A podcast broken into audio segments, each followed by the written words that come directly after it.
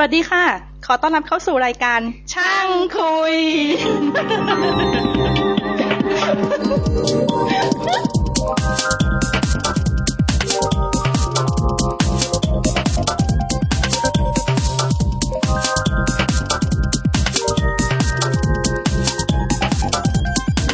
สวัสดีครับ ขอต้อนรับเข้าสู่ช่างคุย ตอนที่ 12 นะครับ ก็ตอนนี้เนี่ย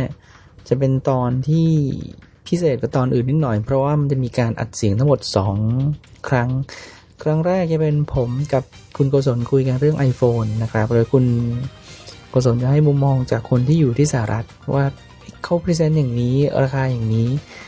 ในแง่คุณโกศลเองซึ่งเป็นผู้ที่อยู่ที่โน่นเนี่ยเขาฟังแล้วเขารู้สึกอย่างไรบ้างนะฮะ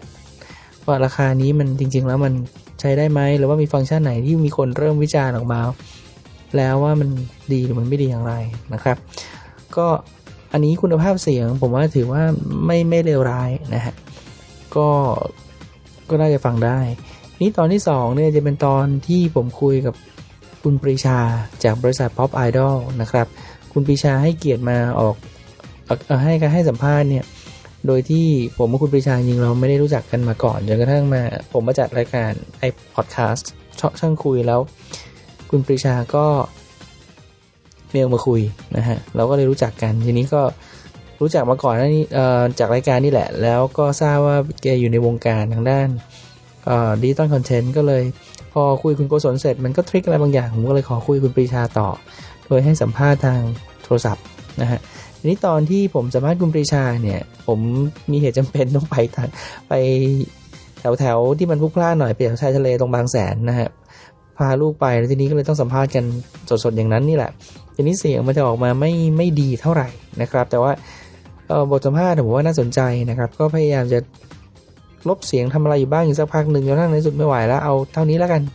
นะฮะเสียงมันจะค่อนข้างแย่หน่อยในส่วนของที่ผมสัมภาษณ์คุณปรีชานะครับ แต่ก็อยากให้ฟังกันเพราะผมว่ามันก็หาคนพูดตรงนั้นยากพอสมควรขอบคุณมากครับเดี๋ยวเดี๋ยวเดี๋ยวขอฟังคุณโกศลก่อนแล้วกันครับครั้งหนึ่งสวัสดีครับคุณโกศลอ่าสวัสดีครับอ่า ก็ขอโทษทีวันนี้เราอัดออกอากาศผมมาสายนิดนึง คุณคุณโกศลบรรยากาศเป็นยังไงบ้างความหนาวเย็นยังเยือกๆอยู่ไหมเนี่ยเอ่อสองวันนี้ก็ประมาณลบห้าลบสิบเอาเหรอ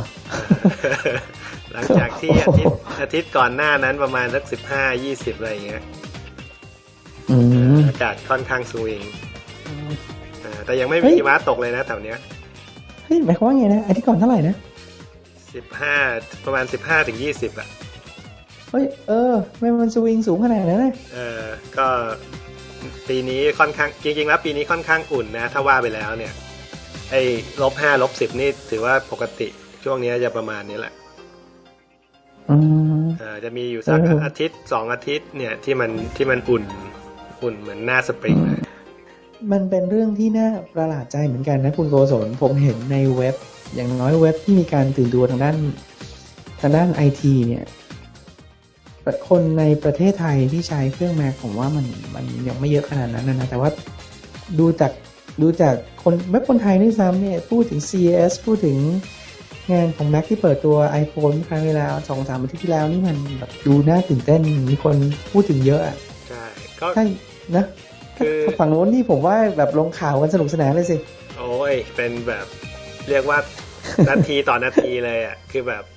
แบบจะมีคนในพวกเว็บไซต์ที่เฉพาะเจาะจงสำหรับ Mac เนี่ยเขาจะเขาจะบล็อกว่าตอนนี้เหตุการณ์เป็นยังไงอยู่อะไรเงี้ย นาทีต่อนาทีเลยคือเขาจะเข้าไปในในในใน meeting ใช่ไหมแล้วก็เขาก็จะเขียนมาเลยว่า นาทีนี้สตีฟจ็อบพูดว่าอะไรกับปฏิกิริยาของคนในงานเป็นยังไงอะไรเงี้ยแล้วเขาจะ refresh ทุกๆห้านาทีอะไรของเขาอย่างเงี้ย ก็ก็ค่อนข้าง ออก็ตื่นเต้นดีนั่นดิมันขนาดว่าในอเมริกาเองก็เหอะไอเครื่อง Mac เนี่ยมันมาเก็ตแชร์มันก็ยังไม่ถึงสิบเปอร์เซ็นต์เลยมั้งเออประมาณมัห้านจะถึงตื่นเต้นอะไรห้านั่นดิมันจะตื่นเต้นอะไรวะ แปลกนะผมว่ามันแปลกมากเลยนะใช่มันเป็นก็ไฮป์จริงๆอะเอ่อเอาอย่างนี้แล้วกันว่าไอ้งานงาน Macworld กับงาน CES CES เนี่ยจัดพร้อมกันใช่ไหมอาทิตย์เดียวกันอืม Macworld อืมเนี่ยมีวันอังคารแล้วก็ CES นี่มีตั้งแต่วันเริ่มตั้งแต่กลางคืนวันอาทิตย์แล้วมั้งแล้วก็วันจันทร์จะเป็นวันที่บิลเกตมาพูด keynote เป็น keynote อะ speaker อืมก็พอวันอังคารเนี่ยวันวันจันทร์ตอนเย็นๆมั้งผู้บริหารของ Panasonic เนี่ย ต้องบินมาที่อืมซานฟรานซิสโกอะเพื่อจะมาคับมาฟัง Macworld อะมามาฟังสตีฟจ็อบประกาศไอ iPhone เนี่ยอืมแล้วก็ทั้งไองาน CES ทั้งงานเนี่ย ทุกคนพูดแต่ว่าสตีฟจ็อบจะประกาศอะไรกันแน่วันวันอังคารเนี่ยคือไม่ค่อยมีคนสนใจว่าไอไอ product ที่ที่มามามาโชว์ในงาน CES เนี่ยเป็นยังไงบ้าง ทุกคนพูดถึงแต่ Mac หมด พูดถึง iPhone หมด อืมเนอะ แล้วทุกคนก็ส่วนใหญ่ว่าจะว่าคาดการณ์จะเออว่าเป็นโทรศัพท์อยู่แล้วด้วยนะใช่ขอพูดสมาร์ทโฟนก่อนแล้วกันก็ ก็มันจะมีโทรศัพท์อีกประเภทหนึ่งใช่ไหมที่เรียกว่าสมาร์ทโฟนก็คือตัวมันเองเนี่ยสามารถนอกจากเป็นโทรศัพท์แล้วเนี่ยยังสามารถรับส่งอีเมลได้ แล้วก็อ่า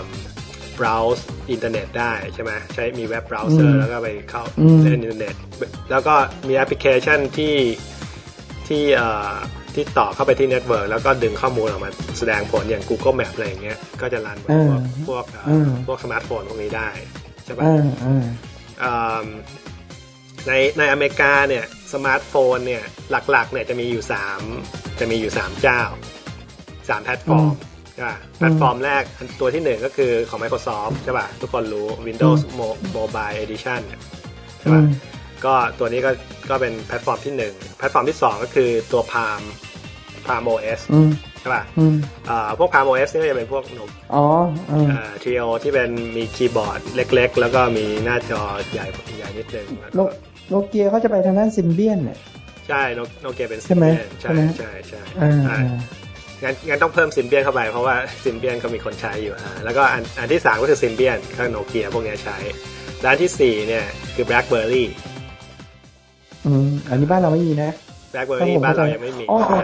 มีมีคนพยายามเอาอืมไม่ผมเห็นเหมือนกับว่า ปีที่แล้วจะมี True Move หรือว่า หรือว่า iOS พยายามจะเอาเข้ามาผมว่าเขาเอาเข้ามาแต่แต่ผมไม่รู้ว่ามันเกิดไม่เกิดแล้วผมก็ไม่เคยได้ยินใครพูดถึงอีกเลยนะอ่าเคยเห็นเคยเห็นโฆษณาเคยเคยเคยเห็นโฆษณาอยู่เหมือนกัน มันเขาเรียกว่า push mail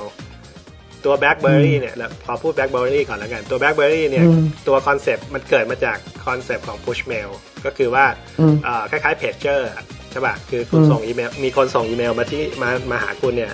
อ่าอืมอีเมลนั้นอาจจะพอส่งไปที่เซิร์ฟเวอร์ปุ๊บเนี่ยมันจะ push มาที่เครื่องคุณทันทีเลย คุณไม่ต้องมาคอย refresh ทุก ๆ 5 นาทีอะไรอย่างเงี้ยอืมอืมอืมก็ก็เป็น concept ที่ทำให้คนใช้ BlackBerry กันเยอะมากในอเมริกาแบล็คเบอรี่รับโทรศัพท์ได้ป่ะรับได้ก็เป็นโทรศัพท์ด้วย แล้วก็อ๋อแต่ว่าหลักๆ คือรับส่งอีเมล รับส่งอีเมลเป็นฟีเจอร์หลัก Black เอ่อโทรศัพท์ก็ก็ก็นั่นแหละนะก็รับส่งธรรมดาปกติอืมแล้วก็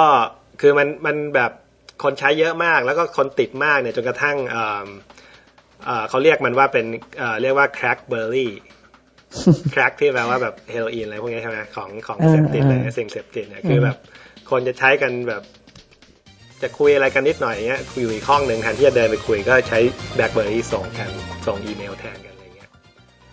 คล้ายๆเป็นเป็น IM อะแต่ว่าเป็นเป็นเป็นอีเมลแทนที่จะเป็นเป็น IM ที่ที่ใช้ที่แบบแบบพวกเอ่อของ AOL หรือว่าของ Yahoo Chat อะไรเงี้ยเราเราเคยคุยนอกรอบกันทีหนึ่งเรื่องนี้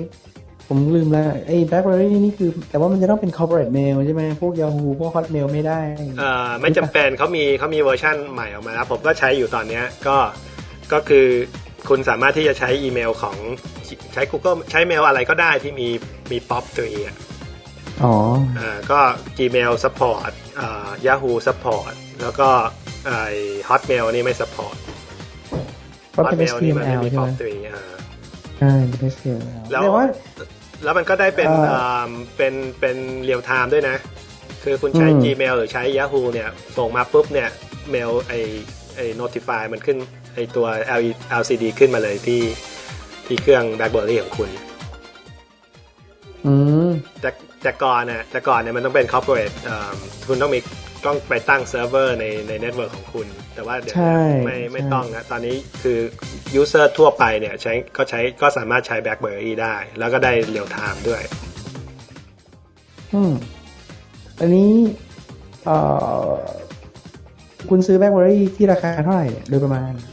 แบล็คเบอร์รี่ที่ตัวใหม่เนี่ยที่ผมซื้อเนี่ยมันเขาชื่อว่า BlackBerry Pearl ใช่ป่ะ มันก็จะมีหน้าตาคล้ายๆอ่าไม่รู้เคยเห็นหรือเปล่าตัวของ Motorola ไอ้ Sliver อะอืมเคยเห็นไหมอืมนึกนึกนึกไม่ออกอ่านึกไม่ออก มันเป็นอีกรุ่นออกมาหลังจากไอ้ RAZR จะเป็นอือฮึจะจะไม่ตัว RAZR ที่เป็นตัวพับใช่ไหม แต่ตัวตัว SLVR เนี่ยจะเป็นตัวเอ่อไม่ใช่ตัวพับแบนๆแล้วก็จะเป็นเหลี่ยมเป็นสี่เหลี่ยมธรรมดาเนี่ยแหละเหมือนเหมือนอะไรดีอะอ๋อนึกออกแล้วนึกออกแล้วนึกออกแล้วนึกออกแล้วเน้นบางอย่างเดียวใช่ไหมเอ่อตัวนี้จะบางมาก ก็ไอตัวเพ r l เนี่ยก็ก็พอๆกันหนากว่านิดนึง แต่ว่าจะเล็กกว่าอืมคือถ้าถ้าเคยเห็น BlackBerry รุ่นเก่าเนี่ย มันจะคุณจะรู้สึกว่ามันใหญ่มากอะตัว BlackBerry รุ่นเก่าเนี่ย คือมันแบบอืมมันเป็นคีย์บอร์ดแบบเอ่อ standard keyboard เลยอะอืมประมาณหนึ่งคีย์แทนหนึ่งตัวอักษรอย่างเงี้ย ถ้าเป็นโทรศัพท์อืมทั่วๆไปสมาร์ทโฟนปกติเนี่ยมันก็จะเป็นหนึ่งคีย์แทนสามตัวอักษรอะไรอย่างงี้ใช่ป่ะอืมแต่ของ BlackBerry อ๋อรุ่นเก่าเนี่ย มันหนึ่งคีย์หนึ่งอักษรเลยเพราะฉะนั้นมันจะอ๋อที่เขาเรียกว่าคีย์จะใหญ่ QWERTY มาก keyboard ใช่ไหมอ่าแล้วเขาจะใช้นิ้วโป้งพิมพ์กันไง พิมพ์อืมคือคนที่ใช้ใช้ใช้ใช้จนคุ้นแล้วเนี่ยจะพิมพ์ได้เร็วมากอะถ้าใช้ของ BlackBerry อะมันอืมนี่คือเหตุผลอันหนึ่งพวกที่ใหญ่ทำไมคนถึงถึงติด BlackBerry กัอืนมอืมก็ไอตัวเพ r l เนี่ยเป็นรุ่นใหม่ที่เขาดีไซน์ออกมา เขาก็compromise ก็คือว่าไม่ไม่ทำให้มันใหญ่เท่ากับ BlackBerry รุ่นเก่า แต่ว่าในขณะเดียวกันก็ทำให้มันสะดวกต่อการพิมพ์ด้วย เพราะฉะนั้นเขาก็ทำอืมหนึ่งคีย์แทนสองตัวอักษร แต่ว่าอือฮึเลเยอร์ของตัวอักษรเลเยอร์ของคีย์บอร์ดเนี่ยจะเหมือนกับ layout ของของคีย์บอร์ดจริงอืมๆ standard คีย์บอร์ดแต่ถ้าทั่วๆไปไม่เป็นไรถ้ามีใครสนใจมากกว่านี้ก็ดูที่เว็บเอาละกันผมคิดว่ามันมันดูหาหาดูง่ายนะไม่ได้ยากอะไรอ่า BlackBerry ออกมาตัวนี้ออกมาสักประมาณสองสาเดือนแล้วก็อืมก็ผมถ้าที่อเมริกาเนี่ย ก็คือบริษัทที่เป็นบริษัทที่ที่ provide network เนี่ย เขาจะ subsidize ไอ้ตัวเครื่องโทรศัพท์ด้วเคยรื่องอ่าเขาจะอ๋อเขาจะแบบอ่าคุณต้องเซ็นสัญญาเขาสองปีอะไรเงี้ยแล้วคุณจะได้ราคาพิเศษใช่ไหมแล้วตัวโทรศัพท์ก็จะล็อกกับกับเน็ตเวิร์กนั้นๆไป คือคุณเอาไปใช้กับอืมเน็ตเวิร์กอื่นไม่ได้ แต่ว่าคุณได้ราคาถูก อย่างที่ผมซื้อมานี่ก็ราคา88เหรียญอืม88ถูกมากเลยนะสายอ่าเซ็นสัญญา contract สองปี แล้วมี rebate อีก40เหรียญด้วย คือ ก็คือโอ้โหสุดในหกเดือนน่ะหกเดือนแล้วคุณส่ง rebate ไปคุณได้กลับมาอีก40เหรียญก็จริง ๆ แล้วคือจ่ายประมาณ40เหรียญน่ะต่อเครื่อง ก็ถืแล้อวว่าค่าถูกรายเดือน รายเดือนก็เอ่อถ้าแผนที่ผมใช้เนี่ยไอตัวมันจะมี2แผนใช่ป่ะมันจะมี voice plan ก็คือไอโทรศัพท์ธรรมดาเนี่ย แล้วก็อืม data plan ที่ใช้ใช้รับอีเมล ใช้ส่งใช้ต่อเว็บอะไรเงี้ยอืม data plan เนี่ยของ BlackBerry ก็ถูกนะ 20 เหรียญต่อเดือนอืม แล้วก็ของ voice plan ก็ขึ้นอยู่ว่าคุณจะเลือกยังไง ว่าคุณจะเอาแบบกี่โอเคนาทีอะไรเงี้ย เดือนหนึ่งสามผมสิบสามสิบชั่วโมงอืมสี่สิบชั่วโมงอะไรก็ว่าไป ผมผมคิดว่าผมไม่ลงรายละเอียดว่า plan ประมาณเท่าไหร่ แต่ว่าสรุปว่ามันก็ไม่ได้แบบเป็นของที่แพงมากเท่านั้นเองมันอาจจะถูกกว่าเคเบิลเนอะประมาณราคาตัวจ่ายค่าเคเบิลต่อเดือนด้วยซ้เอ่ม ใช่ำมันแต่ว่ามันสไม่ได้ปีดแพงมันมันไม่ได้พรีเมียมอะมันไม่ดูฟังแล้วมันดูมันไม่ไม่ใช่บริการพรีเมียมอะไรขนาดนั้นแหละยังยังถือว่าเป็นพรีเมียมนะ เพราะว่า20เหรียญถ้าเทียบกับเคเบิลก็ยังยังอ๋อคือเหรอ speed มันยังช้ามันช้ากว่า มันอ๋อมันมันเร็วกว่า มันเร็วมันเร็วกว่าโมเด็มอะนะ 54K แต่ว่าก็ยังช้าเมื่อเทียบกับ DSL อืมแล้วราคา DSL ที่อเมริกาก็ประมาณเนี่ย20 25 เหรียญอะไรเงี้ย15 เหรียญก็ได้แล้วก็มี ก็มีเหมือนกันแต่การที่คุณถือเครื่องนี้เนี่ยคุณไม่ใช่มนุษย์ประหลาดใช่ไหมเขาก็ใช้กันเยอะแล้วใช่ไหมเดี๋ยวนี้โอ้คือโหลไปเลยอะเอาโหลโหลดีกว่า ไม่ใช่ประหลาดโหลดีกว่าคือว่าถ้าตอนที่ผมรอรถบัสกลับบ้านอย่างเงี้ย คุณจะเห็นว่าทุกคนจะควักขึ้นมาแล้วก็หน้าหน้าตาจดจ้องอยู่กับที่ไอ้เครื่องเครื่องพวกนี้อ๋อเหรอเออ มันเป็นเรื่องปกติไปแล้วเออจริงๆอเมริกานี่ช้ากว่ายุโรปนะยุโรปเร็วกว่านี้ต้องเยอะยุโรปนี่ใช้เป็นเรื่องถือว่าเรื่องปกติแล้วยุโรปกับอ่าเกาหลีอย่างเงี้ย เกาหลีนี่เขาใช้กันแบบ เรียกว่าเป็น เป็นปัจจัยที่ห้าเลยมั้งขาดไม่ได้อะเออแย่จังของเรามันยังทะเลาะกันอยู่เลยว่าเออโทรข้ามเครือข่ายยังไม่ได้อะเออนี่แปลกแปลกมากอ๋ออ๋อเออเออเอาอ่าเถอะแล้วก็เออกลับมานิดนึงก็พอ BlackBerry ใช่ไหมก็อย่างที่ว่าก็คือ feature หลักคือ push mail คราวนี้ไอ้อืมไอ้แพลตฟอร์มอื่นเนี่ยก็พยายามที่จะทำบ้างของอืม Microsoft เนี่ยก็ก็ออกมา Exchange ตัวใหม่เนี่ย Exchange Server เนี่ยก็มีฟีเจอร์เนี่ยมีมีเขาเรียกว่า direct push ใช่ป่ะ ก็คืออ๋อมันมันต่อ exchange ได้ด้วย ได้ได้ไอ้พวก BlackBerry เนี่ยต่อได้อยู่แล้วไม่มีปัญหา แต่ว่า Exchange เองเนี่ย Microsoft ออกเวอร์ชันของเขาเองออกมา เรียกว่าเอ่อ direct push เอ่อฟีเจอร์ที่อยู่ในเอ่อ Exchange เพื่อจะทำให้เอ่อสามารถที่จะ support แพลตฟอร์มอื่นที่ไม่ใช่ BlackBerry เช่นไอ้เอ่อ Microsoft Mobile Edition ของของ Microsoft เองอะอืมอ่าก็ก็แต่ออกผ่านมาเป็นคู่แข่งกันตอนนี้ก็แต่ว่า BlackBerry ก็ยังเรียกว่ายังเป็นเจ้าตลาดอยู่ในในในในส่วนเนี้ยอืมเอ่อแต่ว่า Microsoft ก็พยายามที่จะพยายามที่จะ build momentum ก็มีอืมมีมีมีมีโทรศัพท์หลายตัวที่น่าสนใจออกมา แล้วใช้เทคโนโลยีของ Microsoft นะเช่นไอถ้าเคยเห็นของ Samsung อะไอที่เขาเรียกว่า Blackjack อะอืมเคยเห็นไหมจะเป็นตัวบางไม่เคยๆจะคล้ายๆกับเอ่อของ Motorola Q อะอืมอืมเอ่อก็จะเป็นตัวบางๆ แล้วก็เอ่อหน้าตาคล้ายๆคล้ายๆกับ BlackBerry แหละ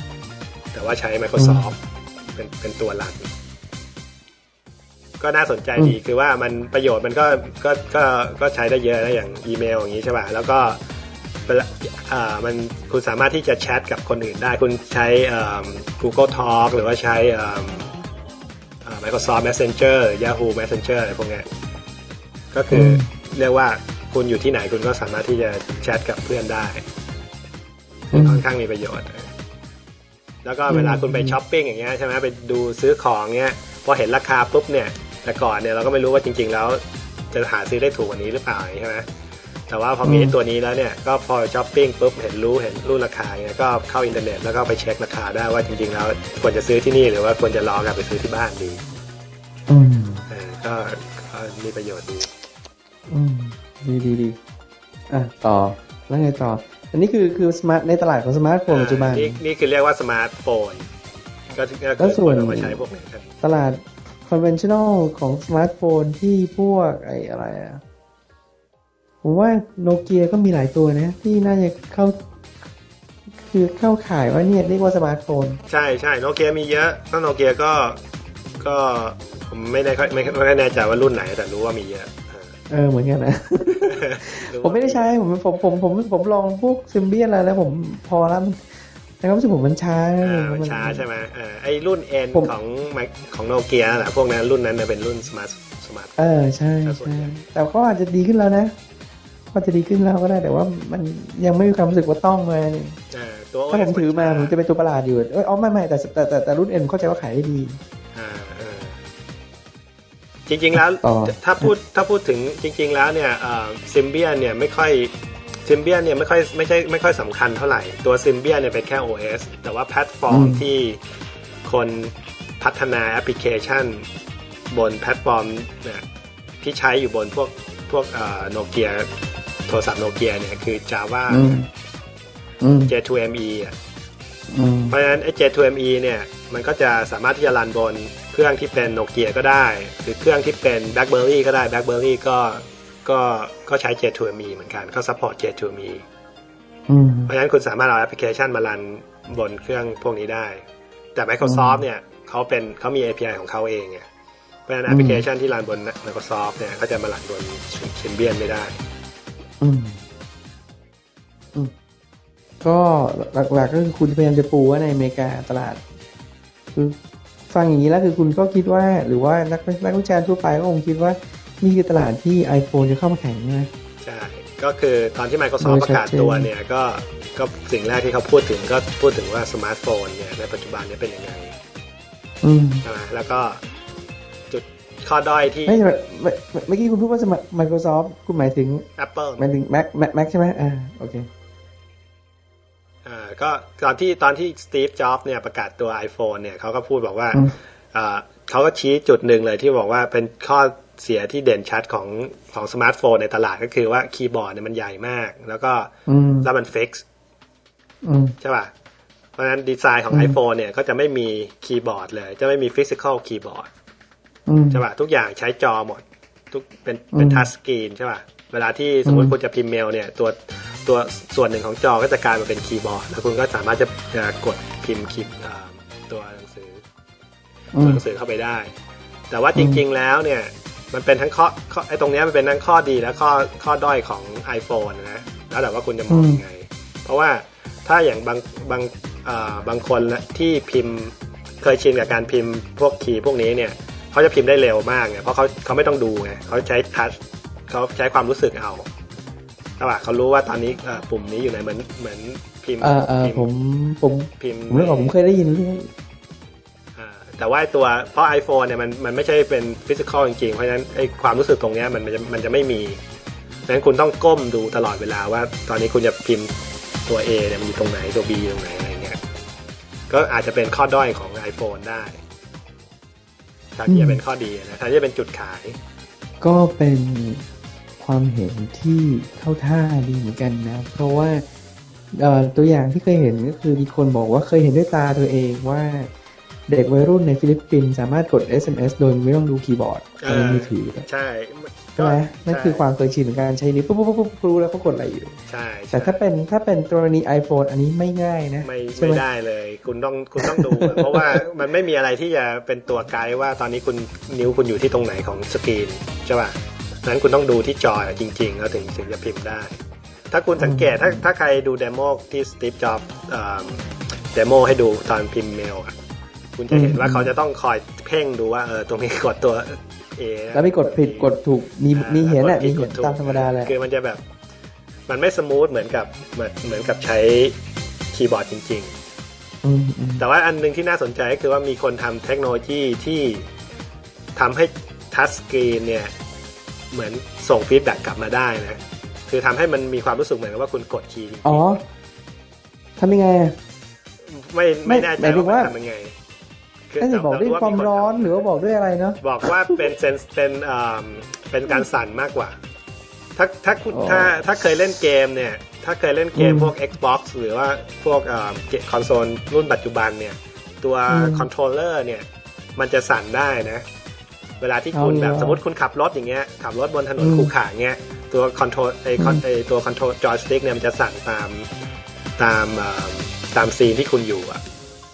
ก็ผมคิดว่าคงเป็น concept คล้ายๆ กันนะนะคงใช้ concept อย่างนั้นนะอืมอ่าคือคือมียังยังเป็นงานวิยังยังเป็นเทคโนโลยีใหม่อยู่ยังไม่มีใครมาใช้แต่ว่าอันในในอนาคตคงคงคงจะได้เห็น อืมอืมอะก็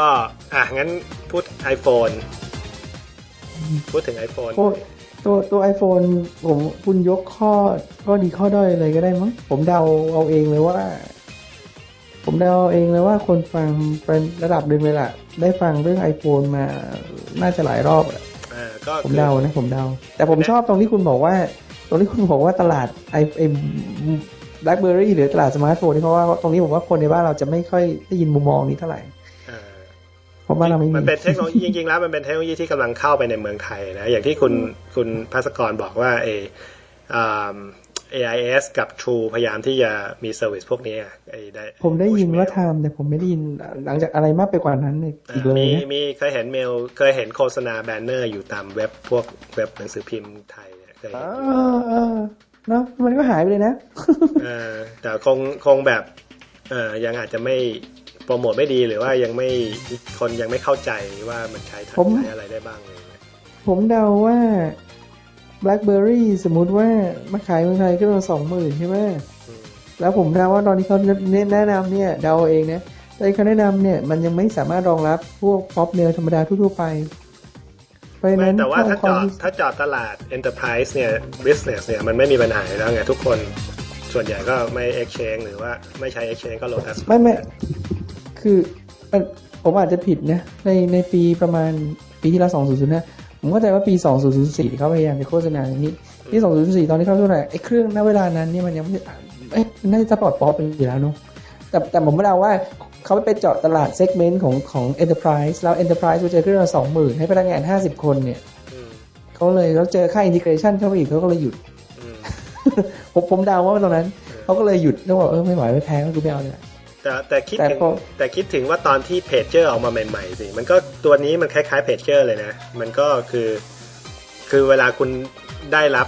คุณต้องการที่จะส่งข้อมูลอะไร หรือว่าต้องการจะติดต่อกับพนักงาน sales team ของคุณเนี่ยใช่ไหมคุณก็ส่งเมลแล้วคุณจะรู้คุณรู้ทันทีว่าเขาเขาจะต้องได้เมลของคุณทันทีอะไรเงี้ยใช่ก็อาจจะไม่มีปัญหาว่า จะไม่มีปัญหาว่าเฮ้ยผมไม่เห็นได้ไม่เห็นได้เมลของคุณเลยอะไรเงี้ย อืมแต่มันจะทำให้การติดต่อสื่อสารง่ายขึ้น มันจะเหมาะสำหรับคนที่จะต้องออกไปติดต่อลูกค้าบ่อยๆอย่างเงี้ย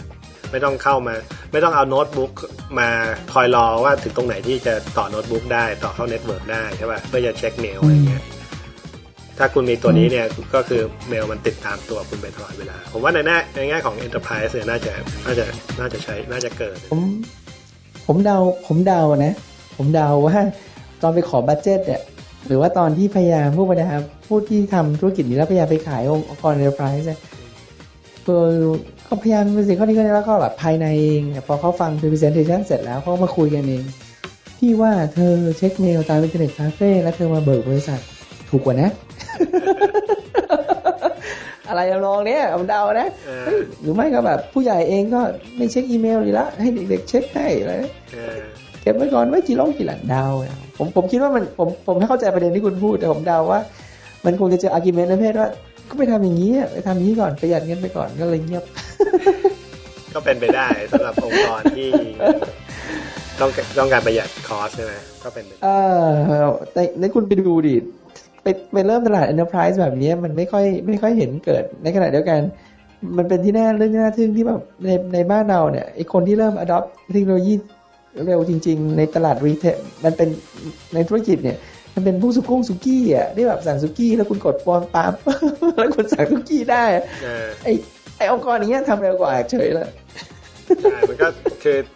มันหลายดีเนอะมันเป็นอีก generation หนึ่งไงใช่ไหมมันเป็นเออธุรกิจที่เออส่วนใหญ่จะเป็นพวกคนรุ่นใหม่ทำอะไรอย่างเงี้ยอ่าแล้วทีนี้เรามาว่าถึงตลาดเรากลับมาที่ iPhone iPhone ก็คือ ถ้าพูดถึงตลาดสมาร์ทโฟนเนี่ย ตอนเราคุณคุณคิดว่าเจ้าตลาดณเวลานี้คือ BlackBerry อย่างน้อยๆคู่แข่งที่เห็นชัดๆหน่อย ใช่ BlackBerry นี่ยังเป็น ผมว่ายังเป็นเจ้าตลาดนะ แล้วก็แล้วก็เอ่อ Microsoft เนี่ยมาแรง ก็คือเขาอุปกรณ์คือเขาคือมาแรงนี่ที่ว่าเขาเขาเป็นเจ้าตลาด Windows อยู่ใช่ไหมเพราะฉะนั้นมันก็อืมง่ายที่จะ migrate ไปที่ ไปที่เทคโนโลยีของ Microsoft อืมพรามเนี่ย ตัวพราม OS เนี่ยมีมานานแล้ว ก็เหมือนกับเลยจุดสูงสุดของเขาไปแล้วอะ ก็คือตอนนี้ก็คืออืมก็คือมีฟังแล้วน่าเศร้าเนี่ยแต่แต่ก็จริงรักษารักษาสถารักษาธนาอ่ามาเก็ตแชร์ของตัวเองให้ได้ เท่านั้นแหละ คือคงไม่หวือหวาแล้วล่ะอืมวันแล้วจริงๆแล้ววันที่ iPhone ประกาศตัวนะอ่าอืมหุ้นของ Apple เนี่ยขึ้นไปประมาณสักเจ็ดเปอร์เซ็นได้มั้งหุ้นอืมของ หุ้นของบริษัทของ BlackBerry กับหุ้นของ Palm เนี่ย ตกไปประมาณห้าเปอร์เซ็นต์เนี่ยคือกราฟแบบสวนทางกันเลยอะอืมแค่แค่ตัวอืมนี่แค่ประนี่แค่ประกาศตัวนะ ยังไม่ตัว Product ยังไม่ออกมานะอืมก็อืมก็สองบริษัทนี้ก็น่าก็น่าก็ก็คืออยู่เฉยๆไม่ได้แล้วล่ะ ต้องต้ออืงมอาการหนักอะต้องอินโนเวทมากกว่านี้ อืมเศร้าเลย แล้วก็ มีมีตรงไหนตอบงั้นผมเริ่มถามแล้ว ผมเริ่มเห็นคำถามแล้วอ่าก็อ่าพูดขอพูด feature อีกนิดนึงก็แล้วกัน แล้วเดี๋ยวค่อยเชิญริ่มเชิญคำถามเชิญก็เชิญเชิญอ่าอีกอันหนึ่งที่ที่หลักๆที่เป็น feature ที่น่าสนใจของของ iPhone ก็คือไอ้ตัว Multi Touch ใช่ไหมอืมอ่าก็คือว่าคุณคุณสามารถใช้นิ้วคุณเนี่ยอ่าอย่างซูมเข้าซูมออกอย่างเงี้ยใช้นิ้วคุณแล้วก็ เออนั่นใช้เข้าท่ามากนะแล้วก็ลากลากออกลากเข้าอย่างเงี้ยบีบเข้าเออบีบออกเงี้ยรูปมันก็จะเออขยายเองเออเนี่ยอันเนี้ยเขารู้สึกว่าตื่นเต้นนะอ่าตอนห็ก็เป็นครั้ฟีงแกเจอร์ที่ทึ่งน่าสนใจ แต่ว่าจริงๆแล้วเป็นฟีเจอร์ที่มีมานานแล้วนะสักอ๋อเหรอตั้งแต่สมัยที่เมาส์เพิ่งเริ่มออกมาใหม่ๆเลยฟีเจอร์ไอเทคโนโลยีเนี้ยก็มีมาตั้งนานแล้วแต่ว่ามันอยู่ในไหน Apple เนี่ยอะเป็นเป็นคนที่เอาเทคเทคโนโลยีเนี้ยมาให้ให้กับคนทั่วไปใช้ได้ อะอืมอ่าก็เหมือนเหมือนเหมือน Mac อะเหมือน Mac ตอนที่ออกมาใหม่ๆใช่ไหมไอ้graphic interface อย่างเงี้ยพวกเมาส์อย่างเงี้ยอืมอ่าหรือหรือ laser printer อย่างเงี้ยมันเป็นเทคโนโลยีที่ซีล็อกคิดมาได้สักสิบปีสิบห้าปีแล้วอะอืมอืมใช่ป่ะเพียงแต่ว่า Apple เนี่ยเอามาแพ็กเกจแล้วก็เอามาขายในตลาดที่ที่คนทั่วไปสามารถที่จะ afford ได้อืม iPhone ก็จะเป็นคล้ายๆกันเลยอย่างเงี้ย multi touch technology อย่างเงี้ย หรือไอ้เซนเซอร์ที่แบบเวลาคุณหมุนหมุนหมุนเอ่อหมุนหมุนโทรศัพท์ให้เป็นแบบแนวนอนอย่างเงี้ย รูปมันก็จะเปลี่ยนให้เปลี่ยนอืมอืมเปลี่ยนกลับอืมามเป็นแนวนอนอย่างเงี้ยไอ้ sen- อืมไอ้เทคโนโลยีพวกเนี้ยมันเป็นเทคโนโลยีที่มีอยู่แล้วอะมันเทคโนโลยีที่มีมานานแล้วด้วย แล้วก็เพียงแต่ว่าไม่มีใครเอามาใช้มามาแพ็กเกจให้มันเป็น product ที่น่าใช้เท่านั้นเอง อืม นี่คือข้อดีของข้อจุดแข็งของ Apple ก็คือว่ารู้จักที่จะเอาเทคโนโลยีต่างๆ เข้ามาแล้วก็ทำให้มัน work ด้วยกันอืมอืมนั่นถือว่าเป็นจุดแข็งของเขาใช่ แต่ตอนตอนเห็นยอมรับไปแล้วเออเฮ้ยแบบถ้าเราอยู่ใน hall นั้นเราก็คงจะตบมือเหมือนกันแหละนี่ก็ตบมือกันแหละเฮ้ยมันมันรู้สึกอยากตบมือให้จริง ๆ นะเฮ้ยมันเท่อะ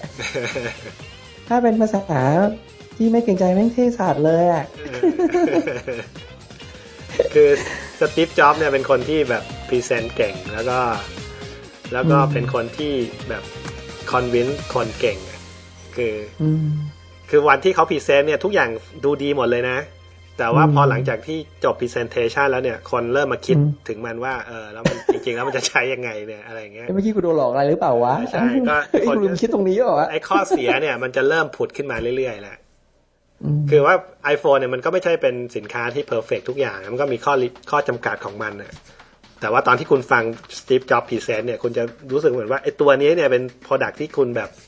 ต้องได้ต้องเอาต้องต้องซื้อให้ได้อะไรอย่างเงี้ยใช่ป่ะแต่ว่าพอหลังจากที่ฟังเขาเรียบร้อยแล้วก็มานั่งคิดดูเนี่ยจะเริ่มเห็นว่าเออมันมีมันมีบางอย่างที่อาจจะทำให้เราไม่อยากจะใช้ไอ้ตัว iPhone เหมือนกัน ตอน ตอนที่เขาส่วนหนึ่งเมื่อกี้พอดีคุณไปแตะเรื่องราคา BlackBerryคุณเป็นคนธรรมดาคนหนึ่ง ซื้อมาใช้เองไม่ได้องค์กรไม่ได้ทำให้อือฮึคุณบอกคุณซื้อ 80 เหรียญรีเบท40 เหลือแค่ 40ใช่ซีฟจอบแม่งขายนั่น 400 เหรียญนะห้าร้อยโคตรเอาเหรอ500เหรียญโคตรแพงเลยอะถ้าพูดอย่างนี้นะ ใช่ มันมันโอ้โหตอนมันพูดนี่ผมก็ยังรู้สึกว่าไม่ค่อยเท่าไหร่ แต่ตอนพอคุณมาพูด พอผมรู้แบล็คเบอรี่คุณเขาขายคอน sumer เท่านี้เนี่ยเอ้ยมันต้องแล้วแล้วใช่ห้าร้อยใช่เหรียญเนี่ย คุณต้องเซ็นสัญญาสองปีนะ ไม่ใช่ว่าห้าร้อยเหรียญนี่คุณซื้อมาแล้วคุณไม่มีอะไรผูกพันต่อไปนะห้าร้อยเหรียญนี่อืมหลังจากที่คุณเซ็นสัญญาสองปีที่จะใช้กับซิงคูล่าแล้วนะอืมก็อันนั้นก็เป็นอีกข้อหนึ่งที่เป็นอาจจะเป็นเอิ่มข้อเสียของของของของ ตัวอ่า iPhone อาจจะเนี่ยนะหรือทัคือคือหรือเป็นแฟกเตอร์หนึ่งที่ทำให้ iPhone อาจจะไม่เกิดก็คือว่ามันเอ่อผูกกับ Singular ไงคุณต้องเซ็นสัญญา2ปีกับ Singular แล้วก็แล้วบางจุดในประเท perception ศของ Sing- เนี่ยคือจะพูแล้วดว่า perception ของ singular ในประเทศอเมริกาเป็นยังไงอะเอ่อ Singular เนี่ยมันเป็นตอนนี้คือเป็นบริษัท wireless provider ที่ใหญ่ที่สุดในอเมริกา ก็มีคนอืมเป็นมี user ใช้เยอะที่สุด แต่ว่ามันก็มีอืมบางส่วนที่ บางบางพื้นที่ในอเมริกาเนี่ยที่ Singular มัน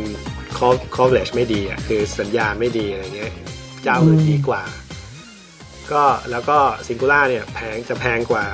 เอ่ออีกเจ้าหนึ่งที่ที่เอ่อที่ใช้เทคโนโลยี GSM เหมือนกัน ในอเมริกาเนี่ยจะมีอยู่สองเจ้าหลักที่ใช้ GSM อะนะก็คืออืม Singular แล้วก็ T-Mobile อืมใช่ป่ะ T-Mobile เนี่ยจะถูกกว่า แล้วก็บางพื้นที่เนี่ยก็จะ สัญญาณดีกว่าด้วย แล้วก็เอ่อบางคนคนส่วนใหญ่ก็จะพูดว่า T-Mobile เนี่ย customer service ดีกว่า Singular อืมอะมันคือมีข้อดีข้อเสียต่างกันนะทีนี้เฮ้ยบางคนเขาก็ไม่อยาก surprise ใช้ว่ะ Singular ไงเซอร์ไพรส์มากๆทำไมมันไม่มีคำว่า Verizon นะเพราะผมเข้าใจว่า Verizon มันต้องยิ่งใหญ่ Verizon ใช้ CDMA อ๋อฮะ Veri- Verizon กับ Sprint เนี่ยใช้ CDMA ก็ โอ้โหเหรอวะเออเซ็งเลยดิเซ็งเลยใช่ ก็คือเซ็งเซ็งโอ้โหคนถือ Verizon อยู่แล้วเซ็งตายฮะก็แต่ว่าเขาเปลี่ยนเขาเขาย้ายได้นี่เขาย้ายเขาสามารถที่จะย้ายหมายเลขเขาเนี่ย ย้ายจาก provider หนึ่งไปอีก provider provider provider หนึ่งแล้วก็ยังเก็บหมายเลขเดิมได้เออแต่เมืองคไทวามยเซ็ก็งก็กำลัเริ่งมจะทำอยู่ไม่ใช่เหรอ เอ่อพยายามพยายามเออโอ้ยพยายามผมว่ายังเขาเขายังมีเรื่องอื่นที่ให้เขาทะเลาะก่อนจะมาถึงตรงนี้เออยังยังแต่อีกเยที่อะอเมริกานี่เพิ่งเริ่มได้สักได้สักสามปีมั้งสองสามปีเองเออ number possibility เนี่ยอ่าสักพักหนึ่งอืมผมว่ายังยังยังอีกเยอะครับยังตกลง interconnection charge ไม่ได้ตกลงกันได้เสร็จเพราะว่าเดี๋ยวใครเป็นคนซื้อ IN ก้อนนี้ IN ก้อนนี้ราคาเท่าไหร่ยังมีใครจะเป็นคนแบกยังมีอีกหลายยังเรื่ยัองงอีกยาวเออแต่แต่แต่เดี๋ยวนะ ถ้าแต่ถ้าในแง่ของ Verizon เองก็หนาวเหมือนกันนะลูกลูกค้าจะมีโอกาสเชิญเข้าสู่ไอ้ไอ้สิงคูล่ามันหรือเปล่าวะ ก็คือตอนที่สตีฟจ็อบประกาศตัว iPhone ใช่ไหมเขาก็บอกแล้วว่าเขาต้องการที่จะปฏิวัติโทรศัพท์ใหม่เลยใช่ไหมเขาใช้คำว่าปฏิวัติเลยใช่ไหมเออก็คือทั้งบริษัทคนที่ทำมือถือด้วยก็หนาว บริษัทคนที่เป็น provider ไอ้ network ด้วยเนี่ยก็หนาวเออเพราะว่ามันทายเข้ากับ Singular คือคือคุณซื้อ iPhone จากที่ไหนไม่ได้เลยนะ คุณต้องซื้อจาก Singular อย่างเดียวอืมคุณซื้อมาแล้วคุณต้องใช้ที่ Singular อย่างเดียว แต่ว่าก็อย่างที่ว่าก็คือ ทุกวันนี้เนี่ยโทรศัพท์มันก็ล็อกอยู่กับ network อยู่แล้ว แต่ว่าคนก็สามารถที่จะหาวิธีที่จะ unlock โทรศัพท์ได้ แล้วก็ไปใช้กับ network อื่นได้เหมือนกัน อย่างอย่างไอ้ตัว BlackBerry ที่ผมซื้อมาเนี่ย ถ้าผมอยากจะ unlock มันเนี่ยผมก็ unlock ได้ แล้วผมก็ไปใช้ บริษัทอื่นก็ได้อืมก็คือในที่สุดแล้วเนี่ยคนก็จะสามารถหาวิธีที่จะอันล็อก iPhone แล้วไปใช้กับ T-Mobile ได้เหมือนกันแหละผมคิดว่าคงไม่นานหรอก อันนี้คืออันล็อกแบบผิดกฎหมายใช่ไหมคือรู้สึกว่าไม่กี่เดือนมานี้เนี่ยมันจะมีคำตัดสินของศาลออกมาแล้วนะ บอกว่าโทรศัพท์เนี่ยเป็นของคุณ เพราะฉะนั้นคุณคุณควรที่จะสามารถอันล็อกโทรศัพท์คุณได้อ๋ออ่าก็เพราะฉะนั้นเป็นเรื่องถูกกฎหมายไม่ คุณไม่คุณกุศลถามถามนิดเดียวในคลอสที่คุณต้องจ่ายให้กับ BlackBerry เนี่ยอือฮึสองปีเนี่ย แต่ถ้าเกิดว่า BlackBerry มีรุ่นใหม่คุณเปลี่ยนได้ใช่ไหมแต่ขอให้อยู่กับเขาต่อนั่นเองใช่ในเบอร์เดียวเดิม ใช่ แต่คุณยังไม่ได้ subsidize ตรงนั้นไง คุณก็ต้องซื้อเออโทรศัพท์เครื่องราคาเต็ม อ๋อเพราะเขาถือเขาจะแสดงเครื่องไปแล้วนี่ใช่นะเออก็จริงนะแต่ว่าพอครบเสองปีแล้วเนี่ย ถ้าคุณ renew contract ใหม่เนี่ย คุณก็จะได้โอเคโอเคได้ราคาถูกเหมือนเดิม อันนี้ make sense นอันนี้ แต่แต่เมื่อเสริมอีกนิดเดียวผมก็เริ่มคิดได้ ถ้าเมื่อกี้มองอย่างนี้ operator Steve Jobs ประกาศเข้า Singular Verizon ก็ไม่มากก็น้อยเริ่มหนาว แล้วก็ไอตัวเมื่อกี้ไอคนทำปาล์มหนาวแน่โนเกียเริ่มหนาวในขณะเดียวกันแต่ถ้าผมเป็นสตีฟจ็อบอืมผมก็ต้องเลือก GSM ว่ะ ถ้าผมทำ CDMA ให้กับ Verizon ปุ๊บผมเข้ายุโรปไม่ได้เข้าเอเชียไม่ได้ ใช่ คุณก็ต้องเลือกคุณต้องเลือก GSM พอคุณเลือก GSM ปุ๊บคุณเลือกรายใหญ่สุดใหญ่สุดไม่เป็น Singular เออมันพูดถึงนะเรื่องนี้น่าจะคิดได้ก่อนประกาศเลยด้วยซ้ำนะอ่ามันก็คือ GSM นี่มันนั่นอยู่แล้วอะมันไม่ต้องคิดมากอยู่แล้วใช่ไหมมันเป็นเทคอืโนมโลยีใช่ที่แบบใช่ทั่วโลกใช้กันอยู่แล้ว ถ้าเขาต้องการจะขาย worldwide อย่างเงี้ย GSM make sense กว่ามากกว่าอยู่แล้วอืมอืมแต่ว่าใช่อืมไอ้ไอ้ซิงคือ ตอนที่เขาคุยกันเนี่ยนะคนที่เป็นผู้บริหารของ Singular เนี่ยตอนที่เขาตกลงว่าจะ sign ex- exclusive contract กันเนี่ยอืมอ่าเขาผู้บริหารของ Singular เนี่ยยังไม่เห็น iPhone ก่อนนะเขาไม่เห็นไม่ไม่เอกี่อมันเดืพูดอนก่เหอมือนนกันที่จะประกาศตัวเองนะ ก็ค่อนข้างที่จะแบบแสแสดงให้เห็นว่าสตีฟจ็อบเนี่ยเป็นคนที่แบบ ทุกคนเชื่อถือมีเครดิตเออเออสูงมากเออแล้วคือแบบว่าไอ้ไอ้คอนแทคพวกนี้มันไม่ใช่คอนแทคที่แบบ เอ่อเงินร้อยสองร้อยเหรียญนะ มันเป็นแบบมูลค่ามันแบบมหาศาลนะอืมคือมันเป็น contract ที่ใหญ่อะอืมอ่าเอ่อพอพูดอ่าถ้าพูดถึง network แล้ว ครับครับต่อ ก็ขอพูดถึงอ่าอะไรดี ไอ้พวกมันก็มี feature ที่เห็นกันใช่ไหมที่เขาโชว์ก็แบบไอ้ random access to voicemail อย่างเงี้ย เออผมมันไม่ใช่เป็นผมก็ฟีเจอร์อะไรที่หรูหราอะไรเลยนะ ใช่ไหมเออแต่มันก็ควรอืมที่จะคิดได้ต้องนานแล้วก็ไม่มีใครทำอันเนี้ย อันเนี้ยมันมันคิดใช่ใช่ตอนที่ได้ยินเรื่องนี้มีความรู้สึกอย่างไรเอ๊ะมันมันไม่ใช่ทำได้อยู่แล้วเหรอวะอ่าแล้วก็นึกขึ้นมาได้จริงๆแล้วมันก็ทำเออใช่ว่ะมันไม่ใช่วะเออมันทำไม่ได้จริงวะใช่ใช่ไหมคุณต้องแบบเวลาจะไปฟัง voicemail คุณต้องไปฟังอัน แล้วที่แย่ไปกว่านั้นก็คือว่าคุณต้องฟังจนจบก่อนนะ ถึงที่จะทำอะไรกับไอ้ voicemail นั้นได้ ใช่ไหมแต่เคยเคยเจอป่ะอ่าใช่แบบสมมติ voicemail ใช่อันระหว่างทางไม่ได้แต่เออบางยี่ห้อจะยอมให้คุณ fast forward อะไร แต่คุณต้องรู้ว่าแล้วคุณจะไม่ค่อยรู้หรอก สุดท้ายคุณต้องยอมฟังจนจบอะใช่อ่าคุณต้องฟังจนจบแล้วก็ถึงจะ delete หรือว่าจะ save อะไรก็แล้วแต่อ่าแต่อย่าง concept เนี้ยมันของง่าย ๆ คือมันมีอยู่แล้วไม่ใช่อะไรที่ยากเลย แต่ว่าไม่มีใครไม่มีใครเคยคิดผมหรือพยายามจะทำมาก่อน ผมผมคิดว่าอย่างนี้ด้วยนะ คือเสริมนิดเดียวเพราะว่ามาจากพื้นฐานโทรคม คือ ตอนที่โทรโทรศัพท์เข้า voicemail ปกติเวลาเขาต่อเนี่ยก็คือให้โทรศัพท์เข้าไปแล้วก็ตัวตัว network มองโทรศัพท์มือถือเครื่องนี้เนี่ย เป็นโทรศัพท์เครื่องหนึ่งเขาคุยอะไรไปปล่อยให้เป็นเรื่องของเขาเพราะฉะนั้นอุปกรณ์ voicemail ที่มาต่อเนี่ยมันก็มันก็จะมีการพูดให้ฟังแล้วก็ user ก็สามารถกดแล้วคุยกับอุปกรณ์ voicemail network ไม่เกี่ยว แต่ว่าไอ้การที่ที่ไอ้โทรศัพท์ iPhone ทำอย่างนี้ได้เนี่ย ข้อมูลของ voicemail ต้องส่งไปที่โทรศัพท์เลยนะใช่ใช่ไม่ว่าจะผ่าน Data Link ยังไงก็ตามแต่เขาเป็น GSM โอเคเข้าไปใน Data Link GSM แล้วส่งข้อมูลนี้เข้าสู่ GSM ใช่แล้วก็กดเลือกแล้วก็คุยกับเพราะฉะนั้นการต่อ voicemail เนี่ยต่อยากกว่าเดิมอีก เพราะฉะนั้นเออ Singular ก็ต้องไป implement voicemail ให้รองรับ SS7 เนี่ยผมเดา SS7 แล้วก็มีคือต่อยากกว่าเดิมอะเอาเป็นว่าใช่ มันมันลงทุนทางฝั่ง network เหมือนกันไงไม่แค่โทรศัพท์ตรง network ก็ต้องลงทุนพอสมควรเพื่อแก้ voicemail ให้รองรับฟังก์ชันนี้อ่าแต่ใช่